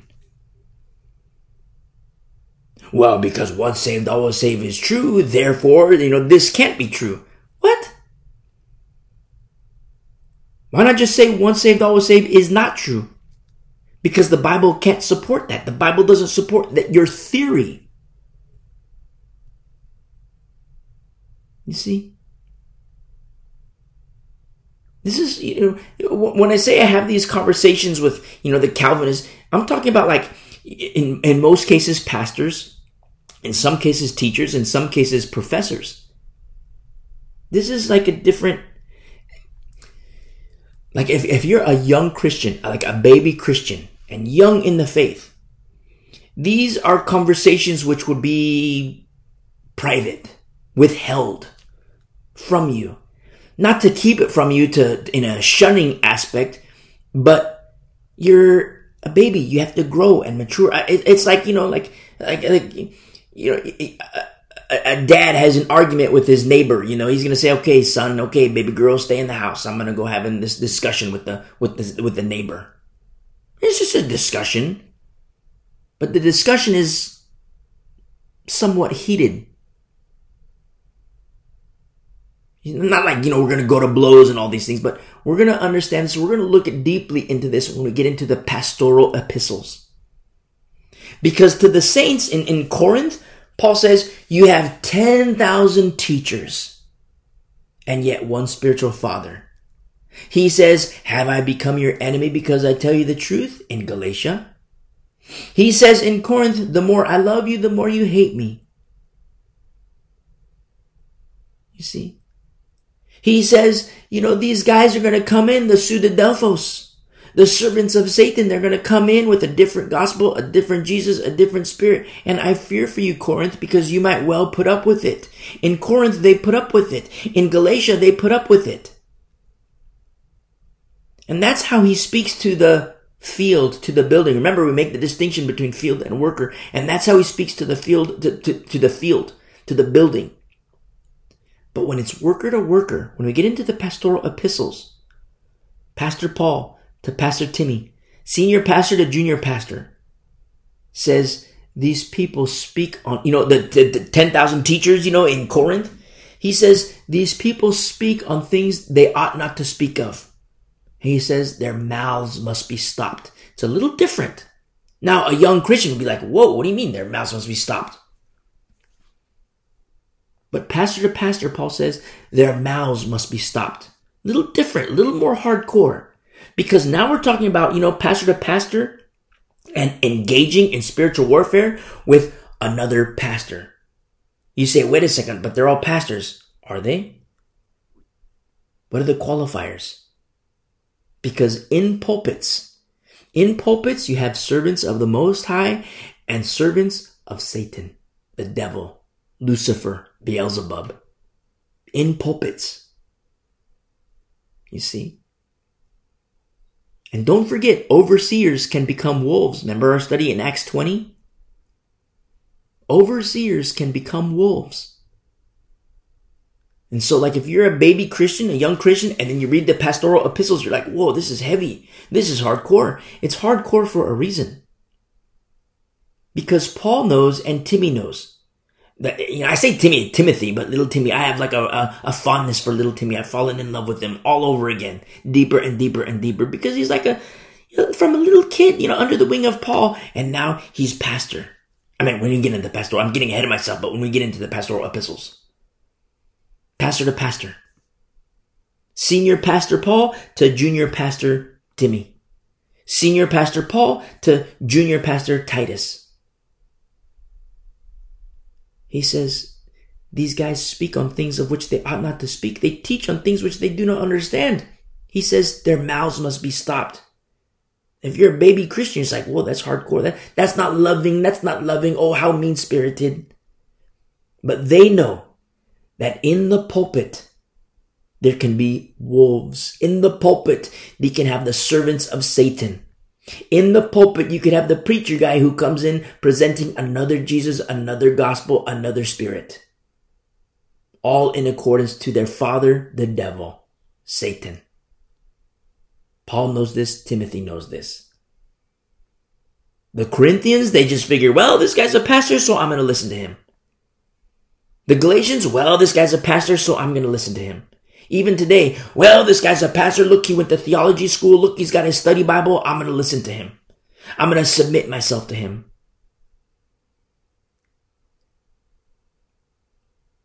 But shepherds, servants of the Most High, those who shepherd to Christ, they know this guy's the devil. This guy serves his father, the devil. This guy is a servant of Satan. And you know what? They know it too. They know who they serve. Remember, I told you about this conversation, about a four hour conversation, three hours, 45 minute conversation. And it was a, a lot of, it, it was a long conversation. And I was having this conversation with a reformed guy who wanted to be a pastor, expressed desire to be a pastor, and had given Bible studies before and had in, in, front of churches. And we have this long conversation. And finally, at the end of it, I say, wait a second. What you're saying, you know, you, you're referring to a different Jesus. And that's idolatry because it is not the Jesus of the Bible. And he has a smirk on his face when I said that. Remember, it's we're almost four hours in. And he says, I'm the guy the Bible warns you about. He knew exactly who his father was. Satan. He knew exactly who he was serving. Satan. Unsuspecting Christians Oh, what a learned man. Oh, what a learned man. Let's listen. Oh, I'm so blessed by his teaching. I'm so blessed by his teaching. But he's teaching false doctrine. And he knows it. And he has this smirk, a wicked smirk. I'm the guy the Bible warns you of. That was frightening. Not frightening like, oh my goodness, this guy's a wolf. But frightening like, oh my goodness, sheep, listen to this guy. Oh my goodness, lambs, listen to this guy. They subject themselves to this guy's teachings. frightening in that regard. These people know who they are. They know who they serve. And so you hear me say these things and rail against certain teachers, pastors. Oh, you're so mean spirited. No, no.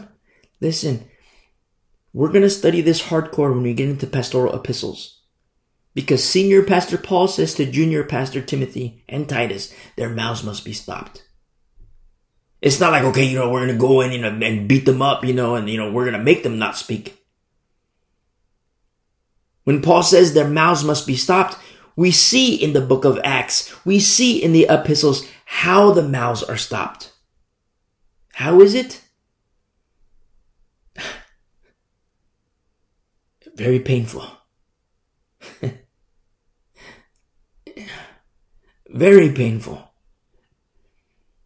Because you plead, you plead, you plead, you pray, you pray, you pray. You urge, you urge, you urge, you warn, you warn, you warn. You pour out. And you win souls for Christ. It's not, you know, their mouths must be stopped. Timmy, you know, let's go beat them up. No. Their mouths must be stopped. How does that happen? We have to tell the Corinthians. We have to tell the Galatians. We have to tell the Ephesians, the Philippians. We have to tell them. We have to teach them so that they know, so that they're equipped so that they know what to look for and what to identify. This guy's a freak show. This guy serves his belly. This guy's a servant of Satan. This guy says, take the mark of the beast. He'll still be saved. This guy wants to take you back to the law. This guy wants to, you know, introduce the, uh, uh, uh, the, the, the fake spirit, the, the, the spirit not of the Lord, another spirit, another Christ, another gospel. And yet Paul says, only Luke is with me.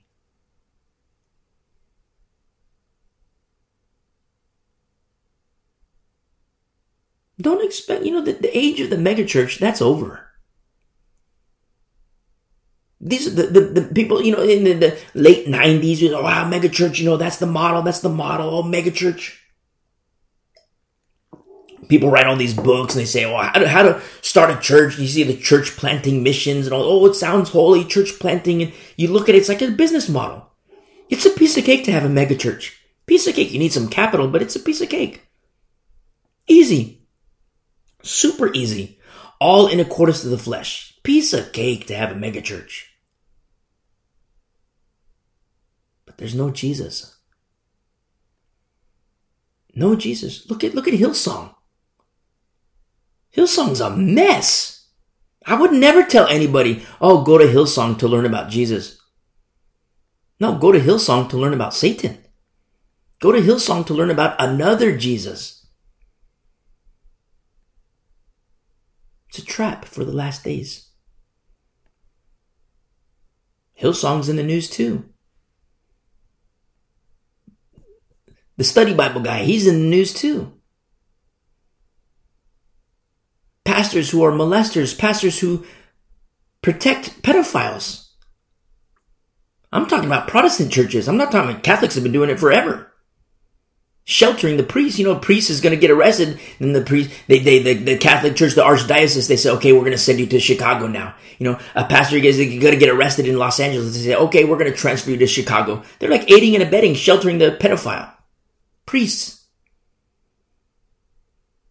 Priests who, you know, it's a joke to them. These old men, not you know, young men too, but these old men, usually old men, and they have like the, the boys, the, the, the, the, laymen, you know, the, the, the, the, the altar boys. And they have these boys and they have like different colored crosses on them. You know, so you have like a, a kid with a gold cross, but then you have this one single kid with a silver cross. Kind of a loner kid. And the loner kid, they target him. They're wolves. And they target him. And they say, okay, this is the boy. We're to do whatever we want with him sexually. And the boy grows up, wants nothing to do with God. He didn't know he was just a child. He didn't know that Catholicism was doctrinally wrong. He was just a child going to church because his parents wanted him to. His parents were pleased for him to serve in the church, but little did he know that he was prey of wolves. I have to be careful when I talk about pedophilia and molestation of children because just to reveal, you know, a little bit of carnality in me, I want to be the judge, the jury, and the executioner of the molester. The judge, the jury, and executioner, and I'll do it nice and slow. But I don't have to. Because vengeance is mine, says the Lord. He will. He will avenge as surely as he lives. He will avenge. Look at the church today, not to suggest that the Catholic Church is the church because that's unbiblical. But when I talk about pastors protecting pedophiles, that's not in Catholicism anymore. That's always been in Catholicism. It's in Protestants now. Reformed churches protecting pedophiles. You see? What a mess. Not surprising to understand that judgment comes first to the church. In verse 9 in 2 Thessalonians chapter 1, these shall be punished with everlasting destruction from the presence of the Lord and from the glory of his power. This is weeping and gnashing of teeth. Weeping and gnashing. This is very serious. We're talking about life and death. And yes, there's, you know, importance for this life, but I'm talking about the life to come.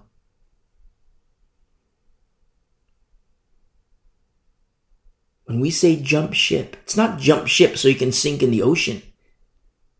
It's jump ship, come aboard.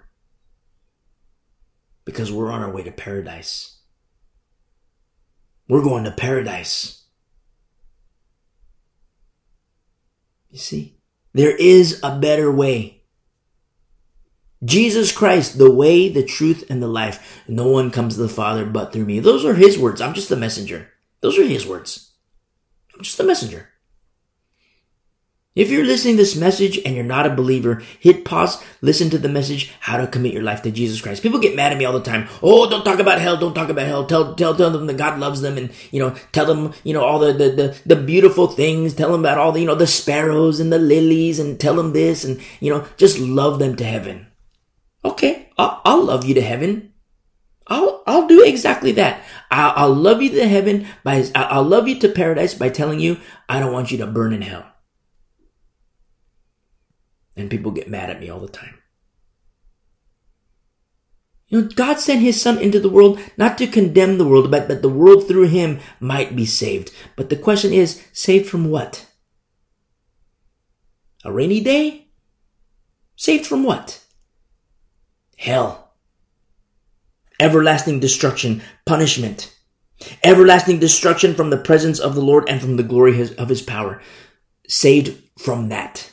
Hell damnation, condemnation, destruction, lake of fire. Saved from that. You see, judgment is coming. Jesus Christ says the last days are going to be like the days of Noah. Eat, drink, be merry. Everything's fine and dandy. Oh, Noah, you're so stupid. Noah, why are you building a boat here? The ocean is way over there. Why are you building a boat right here? And only your family is helping you? How, you know, you're building that boat here. The ocean is way over there. And how are you going to move that boat? You're building a boat here for nothing. How are you going to move that boat from point A to point B to get it in the water? Noah, you're so stupid. Come on, let's go get drunk. Let's go get baked. I get the finest crack from Chiapas, Mexico. Come on. Let's go get baked. Noah's like, no. No. This temple is to the Lord. This body is for the Lord. Okay, Noah, you're stupid, but you know, that's fine. The town people meet. Everybody's making fun of Noah. What in the world? The ocean is way over there. He's so stupid. He's so crazy. Remember, he's a preacher of righteousness. And everything's fine and dandy until the rains come. And then the rains come. Picture people when the rains come. It's raining cats and dogs and people still laughing, yucking it up. Yucking it up. Maybe little snide comments. Oh, you know, maybe, maybe Noah was onto something. We look at the, look at the size of that puddle outside. Maybe Noah's onto something. Oh, you know, pass me over that crack. Let me get another hit of this. Let me get another, another hit of that. Hey, cook this spoon for me. Now, now the, now the puddle is ankle deep. Oh man, maybe Noah's onto something. Hey, you know, uh, cut me another line.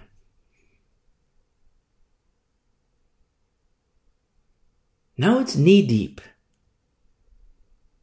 Now people are starting to get concerned. Whoa.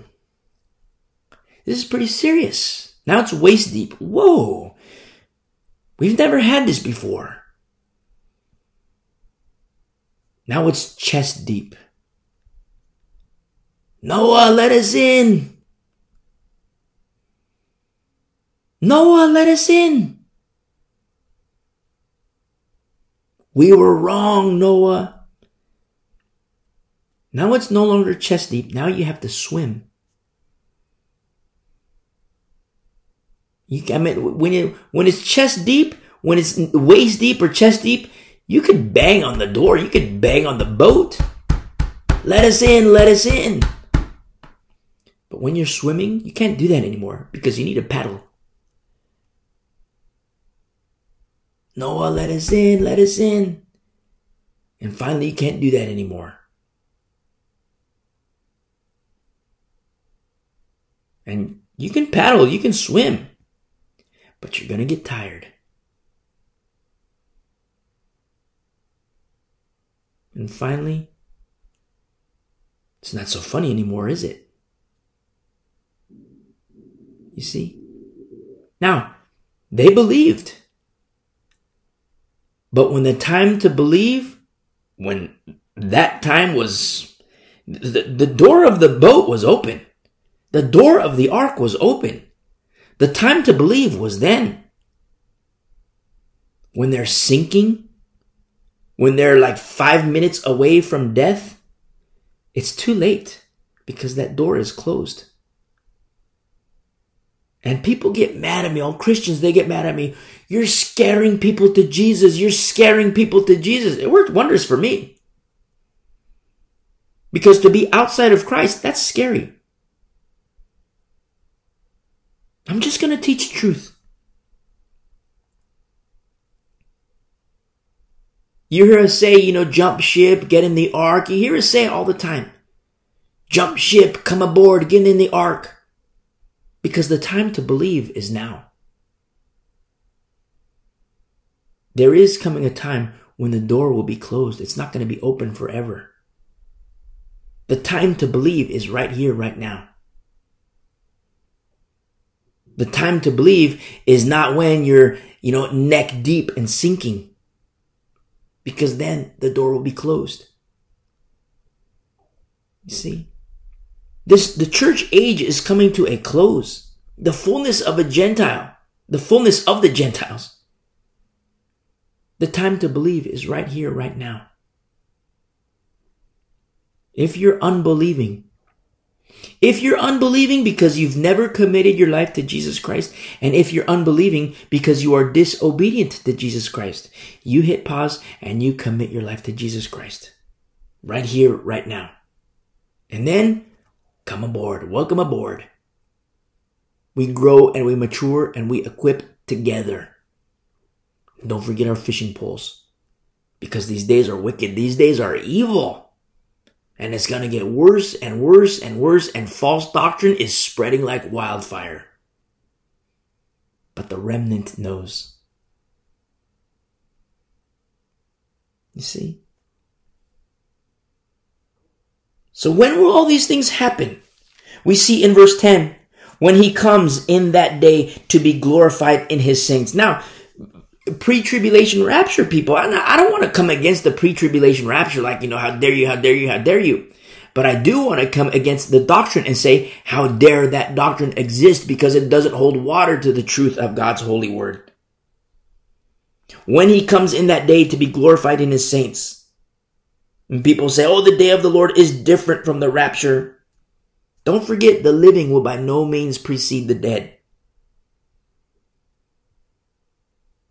Does that mean that Jesus is not glorified for seven years? Because in verse 10 says, when he comes in that day, the day of the Lord, when he comes in that day to be glorified in his saints, does that mean he's not glorified for seven years if the pre-tribulation rapture is true? The pre-tribulation rapture is not true. Remember the reconnoiter of these saints in Thessalonica. First Thessalonians, that's, that's Thessalonica proper. Uh, uh Second Thessalonians, that's the outskirts of Thessalonica. Thessalonica. Why? Because they developed the head for the hills mentality, the imminent return of Jesus Christ. Jesus Christ can return at any given time. And the Lord says to Paul, Paul, write them a letter. Because they forgot what you told them. Write them a letter. There are qualifiers. The Lord will return, absolutely. As surely as the Lord lives, He will return. Remember the angels in the book of Acts? The disciples before they came uh, apostles. You know, Jesus Christ ascended on a cloud. And the, the, the disciples, they were kind of bummed out.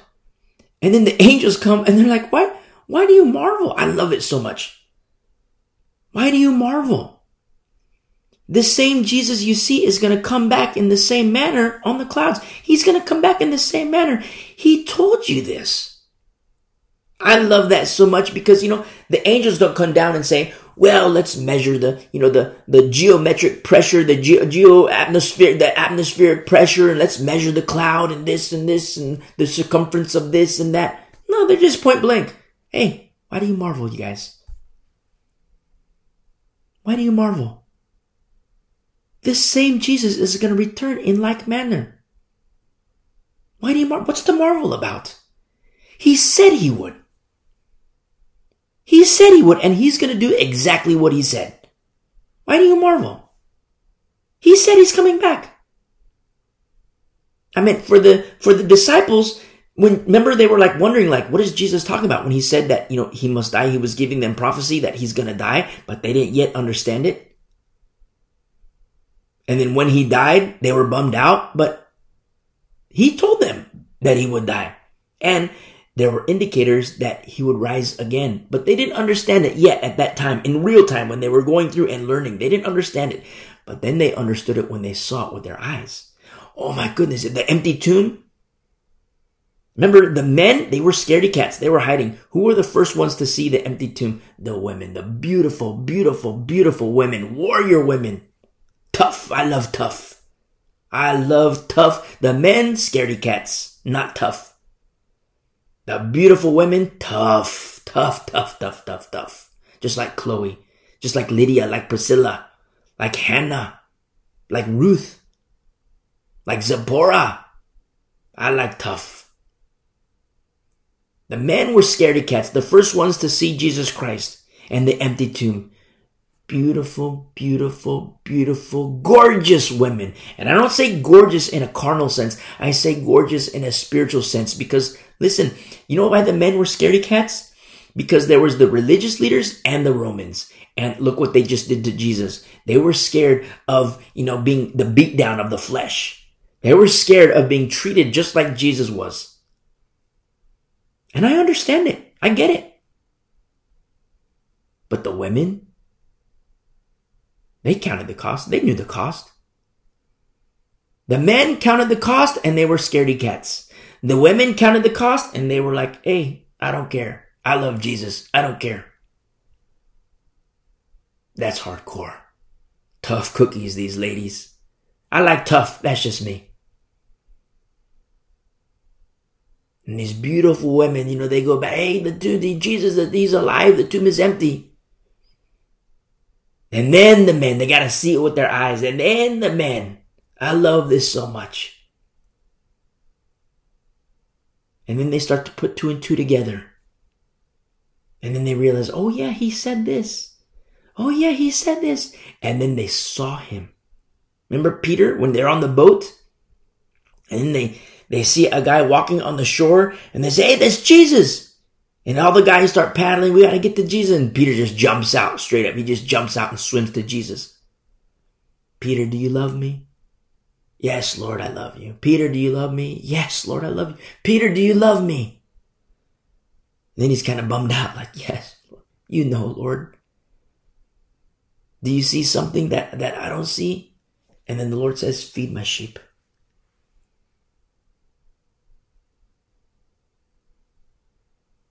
It's hardcore. And then finally his ascension in the cloud. And they were like marveling, like, oh my goodness, he's leaving, he's leaving, he's leaving. The angels are like, what? why do you marvel? You know, do you, don't you remember when you, when you walked with him? He said he would die, he would rise again. Remember, you know, uh, destroy this temple in three days I will raise it again. Everybody's like curious, like, what? The, the temple took like decades to build. But he was speaking of his body. He was speaking of his body. The disciples remembered after the fact. Oh yeah, Jesus did say this. Oh yeah, they started to put two and two together. Oh yeah, he did say it like this. Oh yeah, he did say it like that. And then all of a sudden the angels, you know, Jesus ascends and the angels are like, why do you marvel? Look, he said he was going to come back again on the clouds. Why do you marvel? He is going to do exactly like he said he's going to do. You see? And that's what we see in verse 10. When he comes in that day. You see? When he comes in that day. When is that? It's the same as verse 7.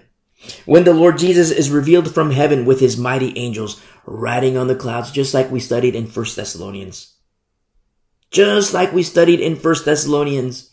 Oh, but the pre-tribulation rapture, this is different. The rapture is different from the day of the Lord, not according to the word of God. In accordance to the theory, it is, but that's just a theory. But in accordance to the word of God, no, it isn't. The living will by no means precede the dead. The pre-tribulation rapture goes against scripture in saying that the living will precede the dead. Oh, but those are different saints. There's different categories to sainthood. Where do you see that in the Bible? Oh, but those are tribulation saints. The word church isn't found in Revelation after chapter 4, in chapter 4. You know why? Because the church is raptured. No, no, no. The church is under judgment. Because you have pastors who say, go ahead and take the mark of the beast. Because you have pastors who say, go grave soaking. Because you have pastors who say God is done with Israel. Because you have pastors who prey on children, little boys and little girls. Because you have pastors who, who, who, who shelter pedophiles. Freak shows in the pulpit. Servants of Satan in the pulpit. The church, you think God's not going to judge that? You think God's not going to judge? No, judgment is coming to the land. Absolutely, 100%. But judgment comes first. First to the house of God.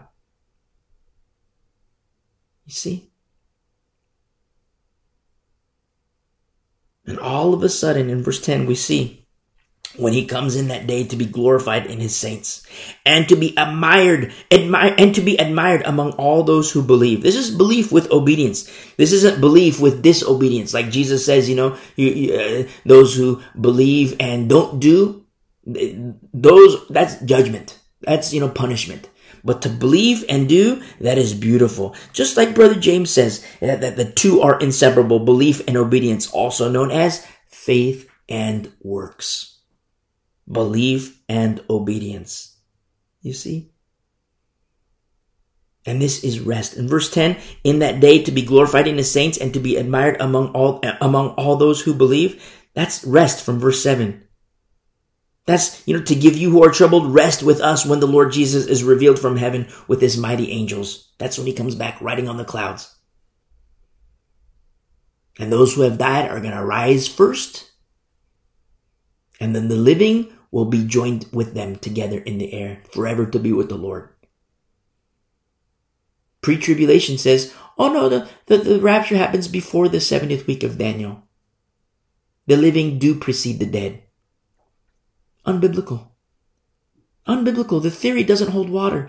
The theory has been tested with scripture and found wanting, placed in the balance of the truth of Holy Scripture and found wanting. Now, if you're listening for the first time, make sure you listen to those studies that we referenced. The first one being um, uh, uh, Jacob's trouble, biblically explained. The next one being when is the rapture, and then all of First Thessalonians, and then of course Second Thessalonians. Listen, listen, listen, listen, listen.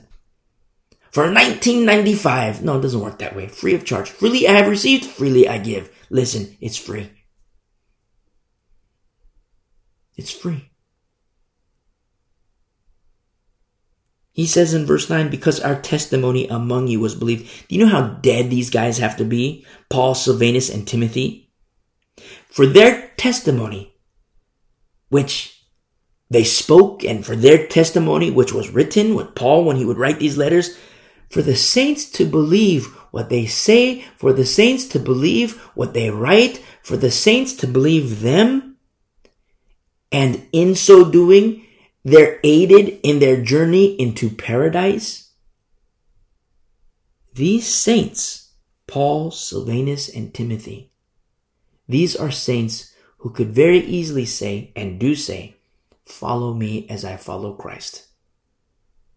It is safe to heed the words and the writings of Paul, Silvanus, and Timothy. It is safe to heed, you know, just like we read in Hebrews 13, to submit yourself to these teachers who watch out for your soul. It is safe. These are biblically qualified men, men, men, men, men, men, men, male. Coverings always male.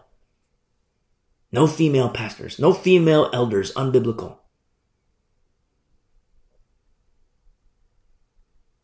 But for, for Paul, Silvanus, and Timothy to be so dead, be crucified with Christ, it is no longer I who live, but Christ who lives in me. That's what Paul says.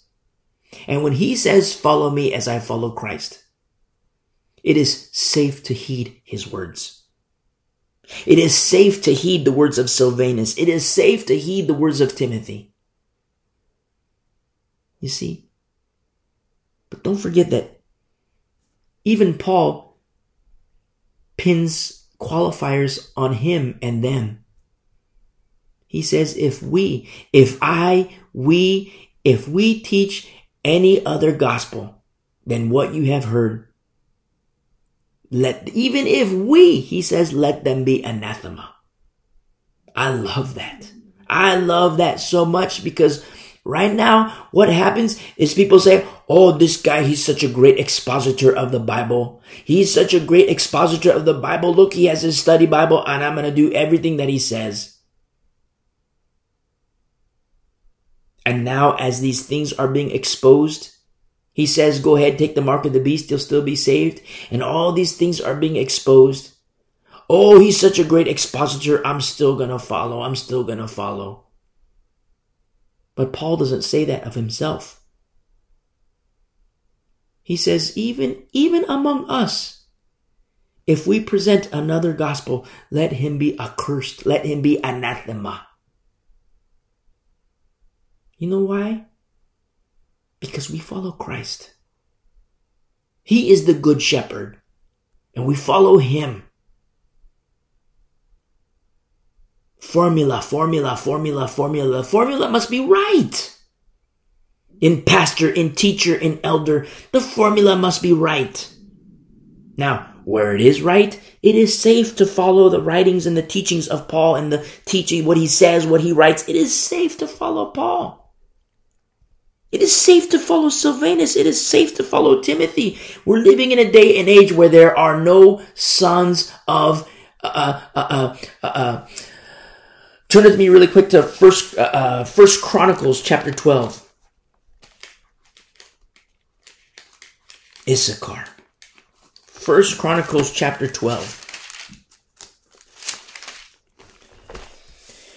And in First Chronicles chapter 12, this is what we see in, in verse 1. Now, what's happening here, David is, he's, he, uh, this is before David became king. Uh, in First Chronicles chapter 12. This is be a reference to when David, before David became king. and in verse 1, we see now these were the men who came to David at Ziklag while he was still a fugitive from Saul, the son of Kish. Now, David's kingship was already told that he would be king, David would be king, except Saul didn't want that from happening.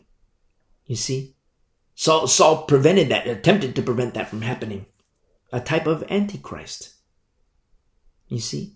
Saul didn't want that to happen. Now it was, it, it was told that uh, uh, David would be king. But Saul, no, no, no, no, not on my watch. He tried to prevent that from happening. But yet there were certain men who came to David at Ziklag in verse 1 while he was still a fugitive from Saul the son of Kish, and they were among the mighty men, helpers in the war. Now, you have from different tribes these men who came, you know, eh, eh, Saul wanted to prevent David from becoming king. Excuse me.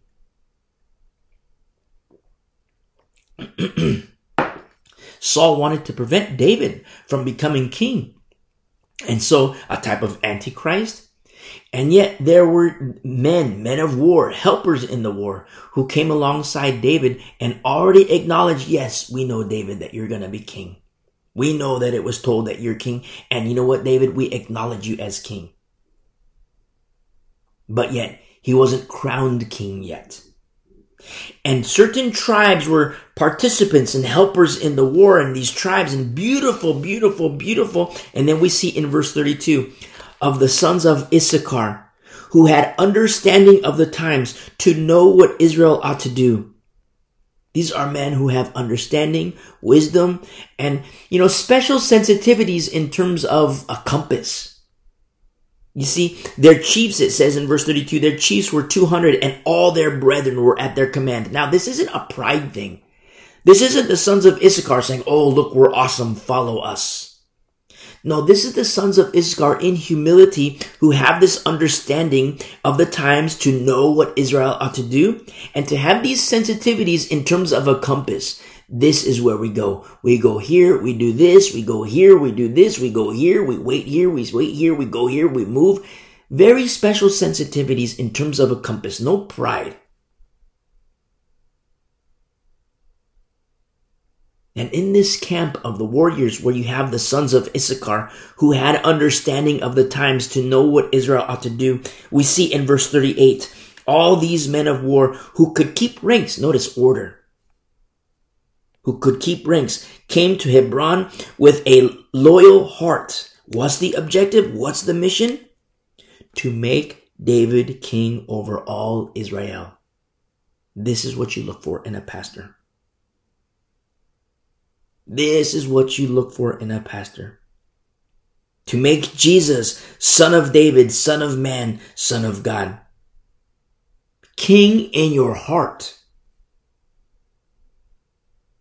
And then they also prepare for the return of the King, the King of Kings and Lord of Lords, that Jesus Christ is crowned King in your heart. But just as the sons of Issachar who have understanding of the times, who know what Israel ought to do, they're also preparing for the return of the King and crowning Jesus Christ at his return, literally, physically, King of Kings and Lord of Lords. It's done spiritually today through belief and by faith. And it will happen literally. But to believe in that day, it will be too late. The time to believe is now. Just like David when he'd go to war. I'm, I'm listening to, to the preacher guy, you know, speak about the, uh, the foreskins of David when he'd go to war and come back with sackloads of foreskins. And he said, well, that's an attack on the masculinity. It's to emasculate the enemies to say, you know, there's a new sheriff in town. No, no, no, no, no. Remember, circumcision is belief. But it's much better to be circumcised while alive. Because the dead are circumcised. Except for them, it is too late. Remember Lazarus and the rich, uh, uh Lazarus and the rich guy? in life while living, it seemed that, you know, the rich guy, he's got it good. But when that expired and Lazarus and the rich guy died, the rich guy believed, circumcised. But it was too late. It was too late. You see? This is what you look for in a pastor. All these qualifiers. All these qualifiers that we have in, a, in the Word of God. That Jesus Christ is crowned King of Kings and Lord of Lords in your heart. In your heart. And if He's King in your heart, that means He has Lordship which is good, which is beautiful. But he's going to be crowned King of Kings and Lord of Lords physically. That day will come, and it will come to pass. It will absolutely come, and we will have rest. But don't ever, ever forget that we must, through tribulation, through much tribulation, enter the kingdom of heaven. You see? And you see in verse 38, still in First Chronicles chapter 12 and verse 38, that these, you know, they, they came to Hebron with a loyal heart, men of war.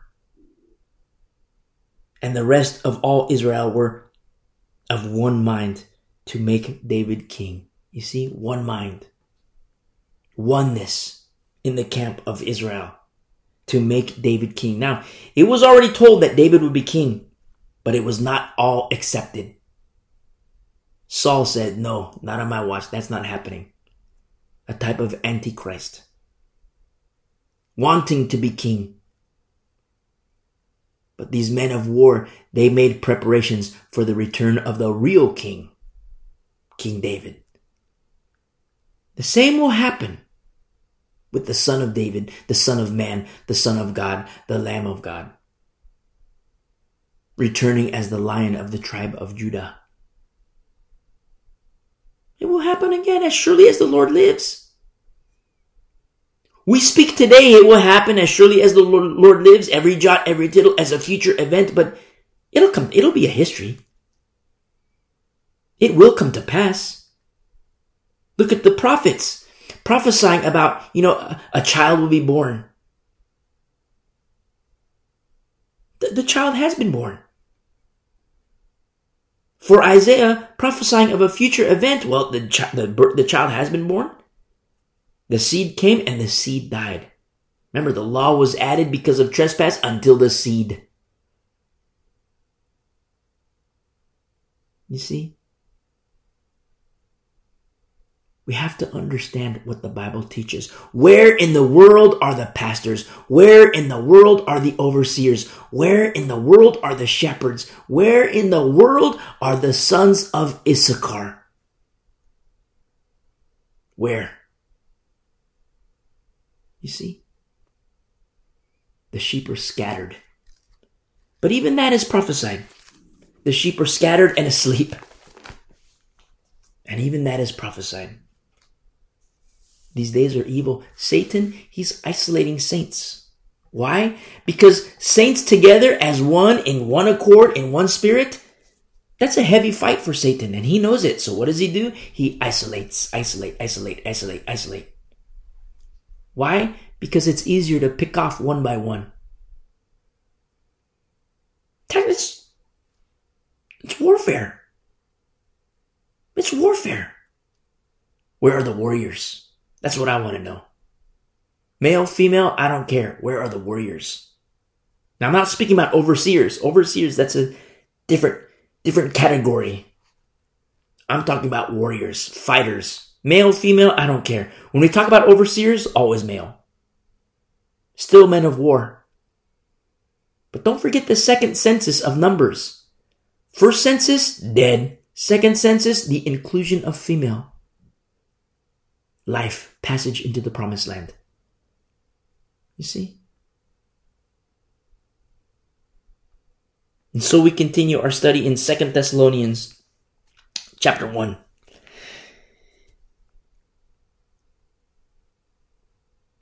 And we see in verse 10, when he comes in that day to be glorified in the saints and be, uh, and to be admired among all who believe, because our testimony among you was believed. You see, vessels of the Lord are obedient to their master, all in accordance to his word. Paul who says, follow me as I follow Christ, it is safe. The guy at the pulpit who says, take the mark of the beast, you'll still be saved. He says, follow me as I follow Christ. You follow him and that counsel, you're going to burn in hell. You have to be Bereans. You see? You see, verse 7 says that Jesus is revealed with his mighty angels. Verse 10 says, when he comes in that day where he's glorified with the saints. And verse 9 said that there's punishment for the non-believers, disobedient.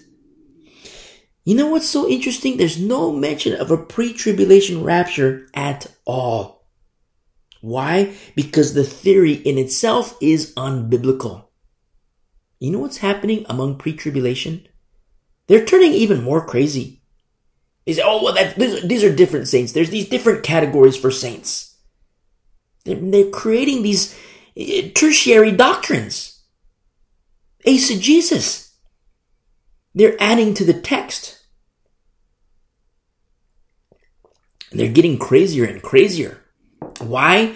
Because, you know, there are pre-tribulation rapture and they say like, they're starting to see it's like, wow, we're not supposed to be here. All these things that we see happening in the world that we're not supposed to be here. And what breaks my heart is to listen to the pastors, listen to the teachers, the ministry leaders. And they say, well, you know, there's these events happening in the world, which is a type of what's going to happen because we're still here. Oh, these things are happening. This is happening here. This is happening here. And this is a type of what's going to happen because we're still here. We haven't been raptured yet. What? Why not just abandon the pre-tribulation rapture? Stop selling your DVDs for financial gain. Stop selling your, you know, your DVDs, your CDs, or, you know, whatever, your books. Filthy lucre.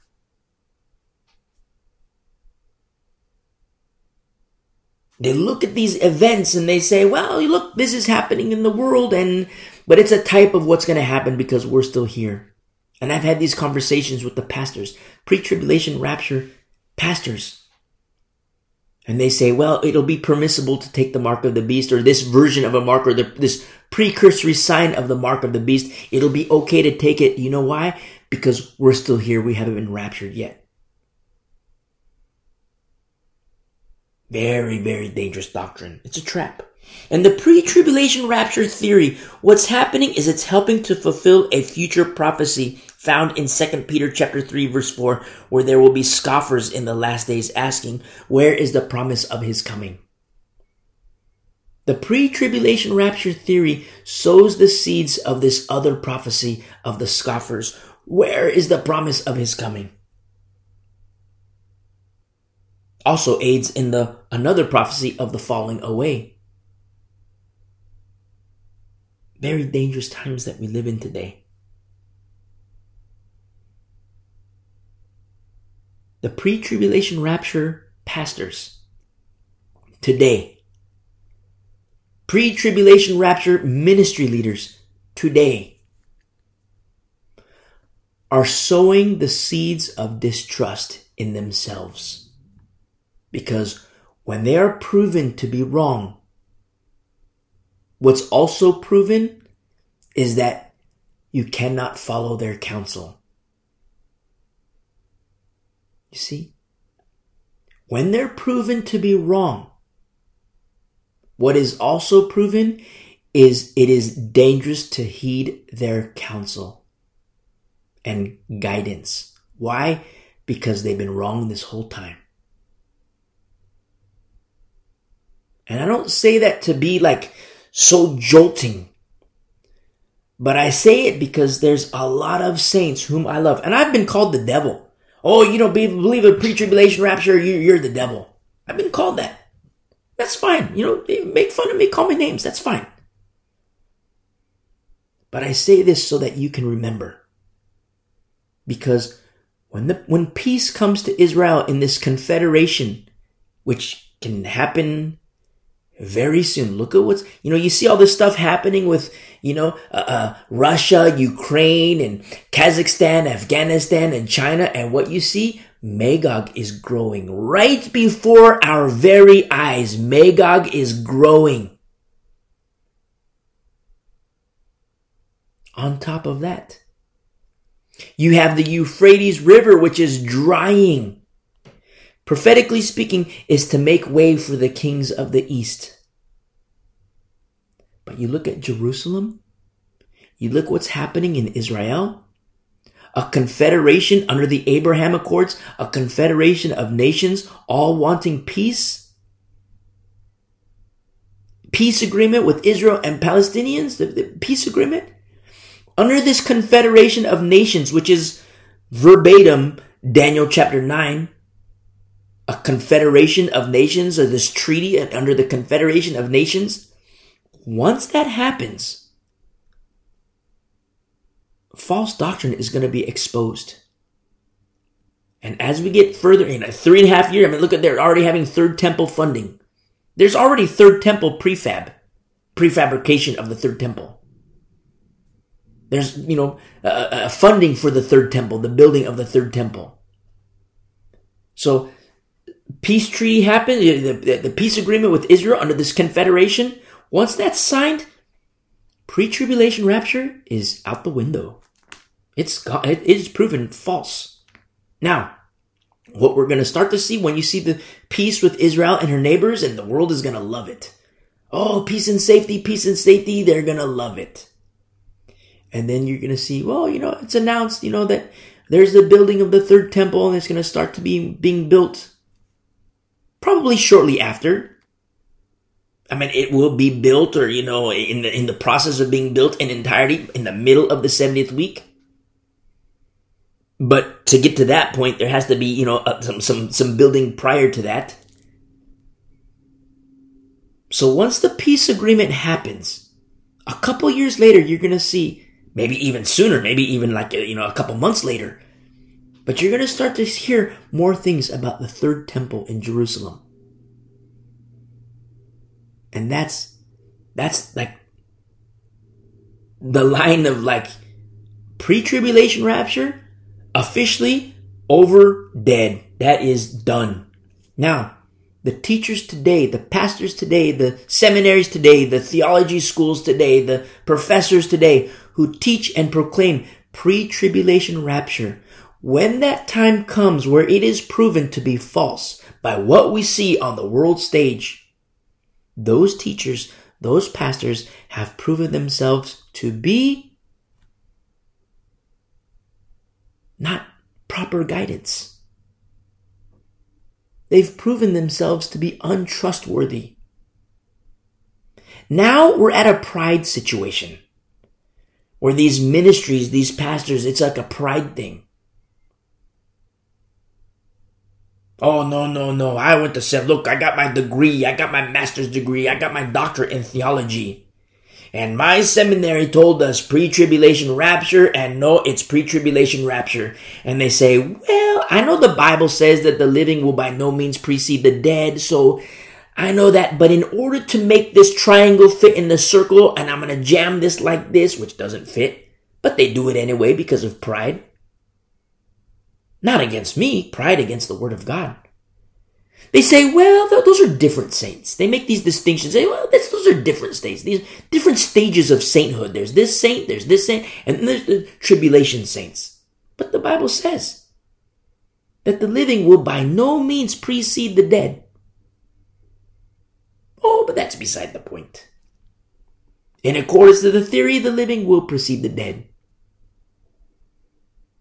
And they're digging their heels in. Mostly pride But you're going to have few, very few, that are currently pre tribulation pastors.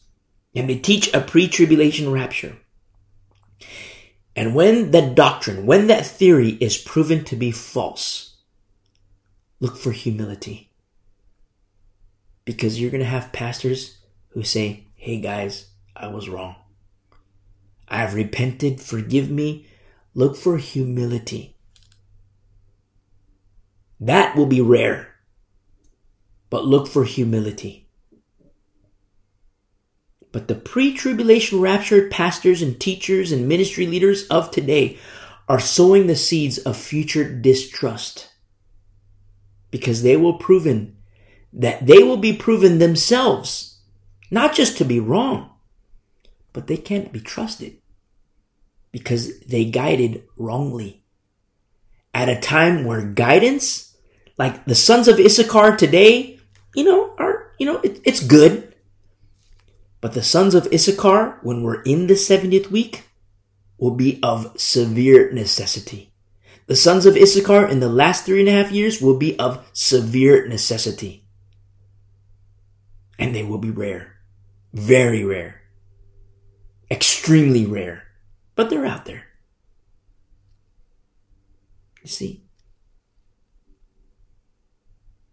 And so we see in verse 11, therefore, we also pray always for you that our God would count you worthy of this calling. This is so powerful. That our God would count you worthy of this calling. Now, you know, I teach from America and, you know, people always say, you know, why would God allow us to suffer? Because they forget, you know, that, that question, why would God allow us to suffer? That's a question of the carnal and the unlearned. Because history, history shows, history declares there is major suffering in the church. But you don't have to look in the history books. It's happening today. Major persecution is happening today. And you figure the saints, remember, there it's dangerous to be a Christian in Thessalonica. you figure, excuse me, you figure the saints would want Paul to, you know, Paul, pray for our safety. Paul, pray that, you know, we'll be, you know, that you can come visit us and, you know, that we can all go to Barbados and just like, you live on an, on an island, a nice beach and, you know, just relax and take it easy. No, there's, there's rest and there's relaxation. But as verse 7 says, it's when the Lord Jesus is revealed from heaven with his mighty angels. That's rest. And you figure like in verse 11, when when Paul says, you know, we pray always for you that God would that our God would count you worthy of this calling, don't forget verse 5. Don't forget verse 4 and 5 where you see there's major persecution and tribulations that the saints endure, which is manifest evidence in verse 5 of the righteous judgment of God that you may be counted worthy of the kingdom of God for which you suffer, understanding Acts 14 what we read that we must through many tribulations enter the kingdom of God. And you figure the saints might say, Paul, can you pray for us that we get airlifted to Barbados? Paul, can you pray for us that we get airlifted to Boca? Paul, can you pray for us that we get airlifted to Seychelles? And Paul says, No, we pray for you. That God would count you worthy of this calling. You see? Instead of, Father, you know, take them to Barbados. Father, take them to Seychelles. He says, No, Father, let them be worthy of this calling.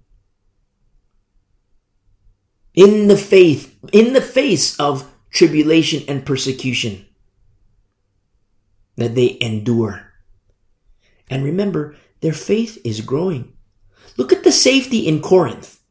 According to the flesh, Carnally speaking, look at the safety in Corinth. Look at the harm in Thessalonica. Carnally speaking, you'd be like, wow, you know, I want to live in Corinth because it's nice and safe. But then you look at Thessalonica where it's dangerous to be a Christian, and you see faith is growing. Faith wasn't growing in Corinth. But faith was growing in Thessalonica in the face of persecution. No persecution in Corinth where it's safe. Carnally speaking, oh wow, I want to live in Corinth. I want to live in Corinth where it's nice and safe for my little feelers. I want to live in Corinth where it's nice and safe. But then look at the doctrine. Look at the arrested development. Look at the no no faith growing. And verse 3, you see their faith is growing exceedingly, which is beyond ordinary. Their love is abounding or super abounding. And the Lord is doing a mighty work inside the hearts of his saints, inside of those temples, inside of his temples. The Lord is doing a mighty work inside the ecclesia, in the body of the hagios. But you look at Corinth where everything's fine and dandy, everybody gets along, and look, you're not going to get a home invasion in Corinth. Look, you're not going to get this in Corinth. Yes, it, you know, there's a cost to being a Christian, but it doesn't compare with Thessalonica. You see?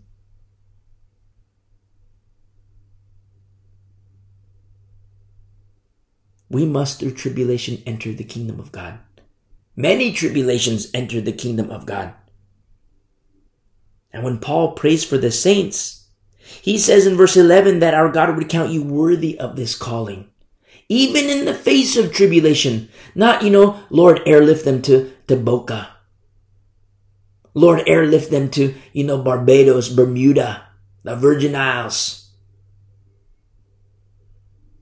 No, Lord, Father, let them be counted worthy of this calling. We see in verse 11, and fulfill all the good pleasure of his goodness and the work of faith, which is growing. Remember verse 3, their faith is growing. Paul and James are in one accord. Brother James says, you know, faith and works. Faith without works is dead. The two are inseparable, belief and obedience. Paul and James are in one accord. You know why? Same spirit.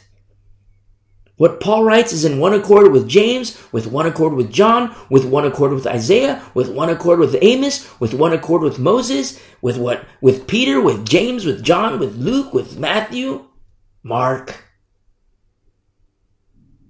Why? Same Lord, same Spirit.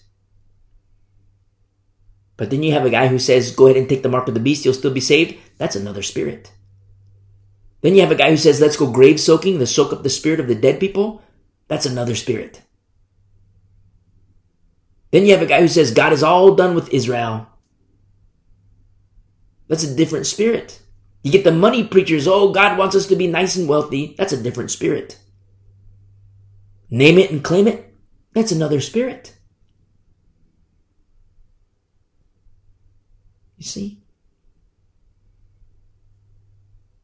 And you see this beauty of their faith, which is growing. But notice in verse 11, with power. Plenty of oil for their lamps. Plenty of oil for these beautiful lamps. Where was the oil in Corinth? Where was the oil in Corinth? Notice the three years. Just take three years. Three years Corinth, three years Thessalonica. Spiritually speaking, analytically speaking, speaking. where is the oil? Where is the oil? You see? Oh, I want to live in Corinth where it's nice and safe. I want to live in Corinth where it's nice and safe. No home invasions in Corinth. I don't want to live in Corinth where look, I don't have to deal with the home invasions. I don't have to deal with the rowdy crowds. And look, it's eat, drink, be merry. I can, you know, I can be free. I can do this. I can do that. I'm free. I'm free. I'm free. But where is the oil? You see? Look at the oil in Thessalonica. Look at how the Lord is moving. Remember, the saints, First Thessalonians, that's Thessalonica proper. First Thessalonians, that's Thessalonica proper. Second Thessalonians, I have a little bit of a tongue twister, so when I say like Thessalonians, I just want to say like Thessalonians. So when I say it, sometimes say it, sometimes I say it fast. I say like First Thessalonians, like I have to stop myself and like, enunciate First Thessalonians. So that's why. I mean, you think like, wow, this guy's kind of weird. That's why, because I, if I say it fast, like I talk, sometimes I get an idea in my head, and, and like you know, I gotta say it, and it's like okay, first, and it's like okay, I gotta like enunciate. First Thessalonians. That's And then, you know, First Thessalonians and then Thessalonica proper. So like in my head, it's like I just want to say it really fast. It's like First Thessalonians, Thessalonica proper. So it sounds weird. It's like, first, but First Thessalonians is Thessalonica proper.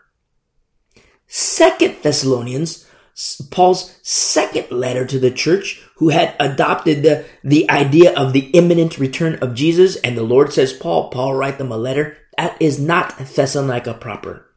It's like the outskirts in the boonies because they had the head for the hills mentality. We're going to go live on the hillside and wait for the return of Jesus Christ because he's going to come riding on the clouds. And yes, he will come riding on the clouds. And yes, there will be rest when the Lord is revealed from heaven with his mighty angels when he returns on the clouds. The dead will, be, will rise first and the living, which will by no means precede the dead, the living will join them and forever be with him in the air. In accordance with the word of God. No pre-tribulation rapture.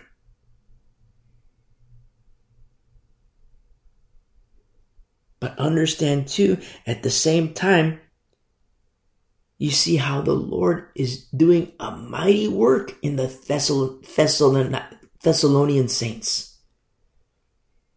The Lord is at work in their hearts, in the temples. It's not to say that the Lord couldn't do the work in Corinth. But you see how the flesh, the flesh, the flesh was a blocker. The flesh was a blocker to the things of the spirit. The flesh is at war with the spirit. And where you see the flesh in Corinth, you don't see the oil in Corinth. Where you see the spirit in Thessalonica, you see the oil. You see? We make these distinctions between towns so that you and me, so that we can understand this war that rages within us, the war of the flesh and against the flesh. The flesh is always at war with the spirit. But I want oil for, for all of our lamps. Lots and lots and lots and lots and lots of oil for our lamps. Do you know what restricts that? Our flesh. My flesh, your flesh. But when you and me together, I don't care about aunts and uncles, and I mean, I do, but for sake of argument here, I don't care about aunts, uncles, spouses, kids, grandparents, you know, second cousins, twice removed. I, I don't, I'm talking to you. You and me. You reckon the old man dead. You reckon the old woman dead. The old nature. Carry your cross, which is the instrument in itself of death. don't forget, Jesus had help carrying his cross. And that is the crucified life.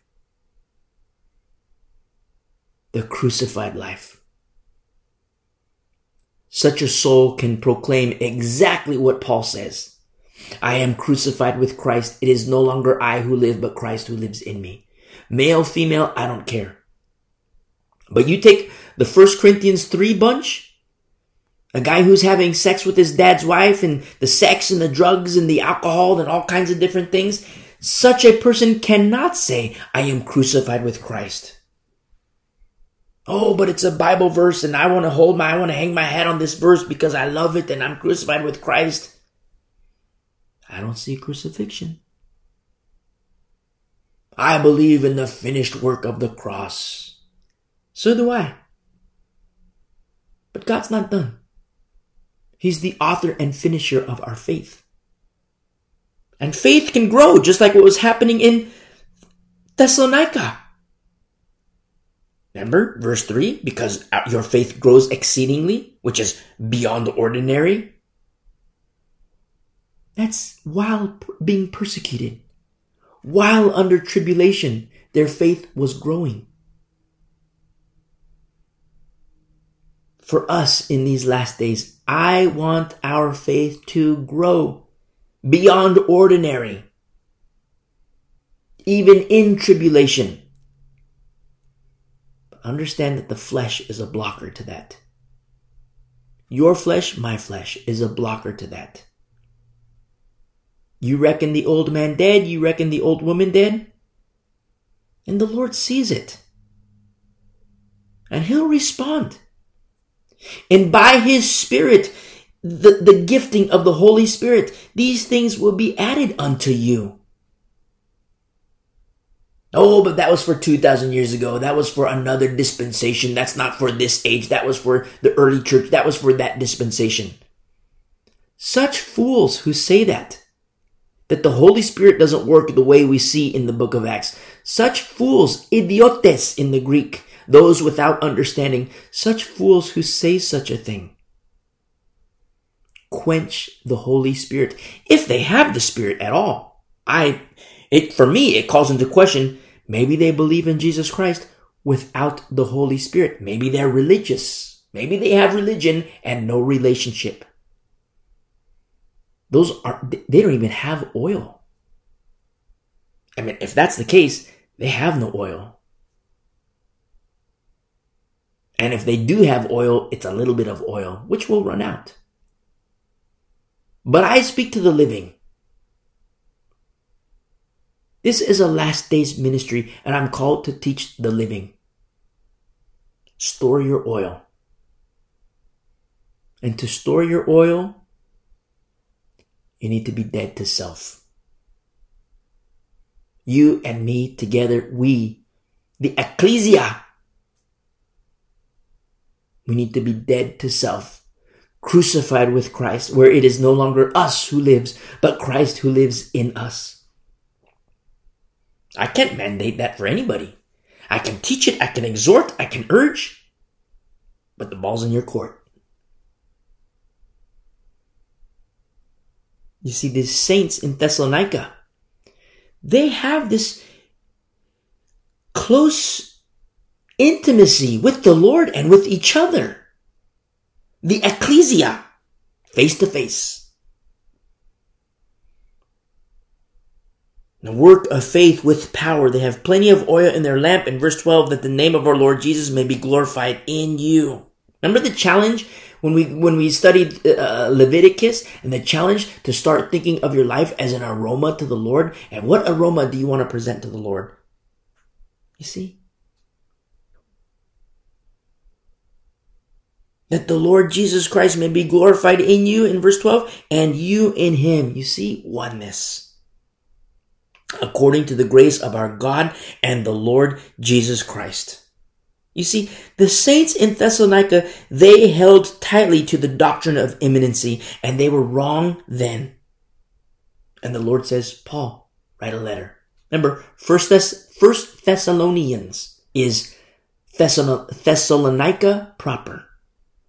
Second Thessalonians is not Thessalon- Thessalonica, Thessalonica proper. It's in the outskirts because they had the head for the hills mentality. We're going to live out in the boonies and wait for Jesus to arrive on the clouds. The doctrine of imminency. And this doctrine of imminency, it's still alive today. And it was wrong then, it is wrong today because there are certain indicators of things which must, must happen. Key indicators which were Definitely not in play 2,000 years ago. Give or take a couple years. But today, key indicators which are officially in play. The signs of the times. In closing, turn with me to Luke. Luke chapter 18. And in Luke chapter 18, in Luke chapter 18. The Lord is giving a parable, speaking in parables. And in Luke 18 verse 7, we see this. Luke 18 verse 7. And shall God not avenge his own elect? Remember, vengeance is the Lord's. We just studied that in, you know, referencing Romans 12 verse 19 and, and also in Second Thessalonians chapter 1 verse 8, how in flaming fire taking vengeance on those who do not know God. Now, This persecution that is coming on the saints and it has already come on the saints and it's going to intensify and get worse in the last days. And in verse 7 here in Luke 18, shall God not avenge his own elect who cry out day and night to him, though he bears long with them? Very interesting. To bear long is to be long suffering because remember, 2 Peter chapter 3 verse 9 says that God is long suffering, not willing that any should perish. Very interesting. It's revealed here the nature of our Lord, which aligns perfectly with the nature of God in the Torah. The major prophets, the minor prophets, the epistles, the gospels. That God is long suffering, not willing that any should perish, but that all should come to Jesus Christ. If you're listening and you still haven't heeded my prior urging for you to repent and receive Jesus Christ and uh, as Lord and Savior. I say to you as lovingly as I possibly can, cut it out. Be unbelieving no more. Hit pause, listen to the message how to commit your life to Jesus Christ. Get in the ark. Come aboard. Welcome aboard. But I can't force that on anybody. You have to make the choice. You might be on dry ground now. You might be on another ship, but that ship is sinking. You see? God is long suffering, not willing that any should perish, but that all should come to him. Now, verse 8 breaks my heart. Jesus says, I tell you that he will avenge them speedily. Nevertheless, when the Son of Man comes, will he really find faith on the earth? Whoa. When the Son of Man comes, will he really find faith on the earth? It breaks my heart. Because remember, it is prophesied that no flesh would be saved, even the elect, unless those days be shortened. And we are moving forward to that moment where no flesh would be saved, even the elect, unless those days be shortened. You know what that means? Saints are going to become apostates.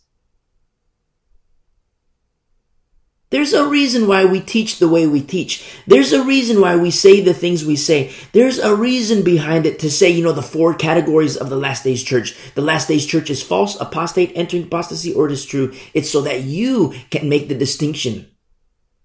Wow, I, I, I'm in a false church. Wow, I'm in an apostate church. Wow, my church is entering apostasy.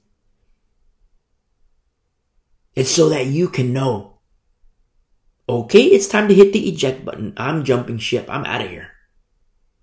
I've had these long conversations with saints, beautiful, beautiful saints who have a hard time leaving a church. Oh, I've been a church here. Look, my children were baptized here and I've been going to this church forever. And, you know, look, I love these people. Listen,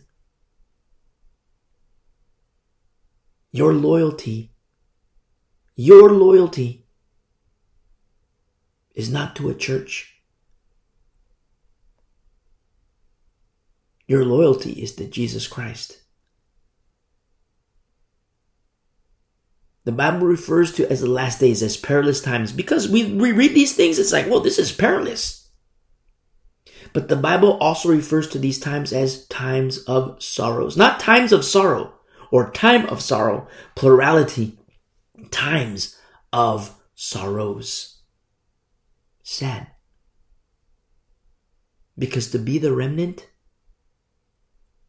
there's joy in that. But there's also sorrow in that. Because of the heavy cost and what it entails. Don't forget, the days of Noah are also likened to the days of Elijah.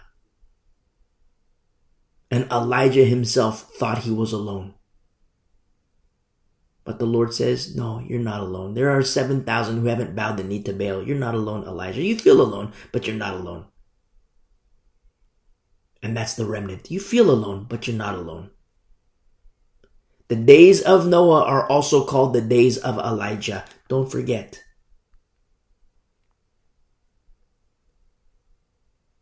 Perilous times, also times of sorrows. Your loyalty, my loyalty is to Jesus Christ, Son of the Most High. Not to a church. I know you have friends that you love. You tell them, hey, our church is crazy. Pastor's crazy. Look, he's on his fifth wife. Look, he's in his first marriage, but he's going to the strippers. He's going to the gambling house, casino. Look, he's a crackhead. He's doing the Buddha. He's doing the, the, the, the worshiping Mary. Pastor's crazy. Hey guys, let's jump ship. You see, we have our, our helmet, our breastplate, our shield, our sword. Don't forget the fishing pole. Don't forget the net. Hey guys, come on. We're jumping ship. There's a reason why we say these things. Learn to make bread. Store your oil. There's a reason why, because this is a last days ministry. Is to prepare the saints for the events to come. We're going to end our study here and pick up, Lord willing, continuing our study in the Thessalonican church, which you remember, First Thessalonians is Thessalonica proper. Second Thessalonians is Thessalonica boonies because they, they headed for the hills.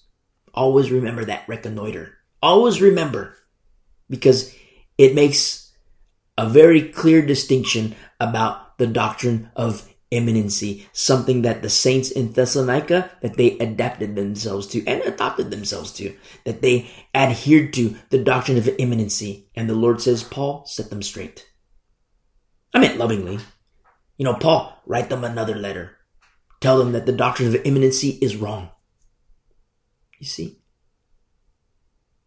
To the beautiful people of the way, a remnant of these last days. God bless you. I love you.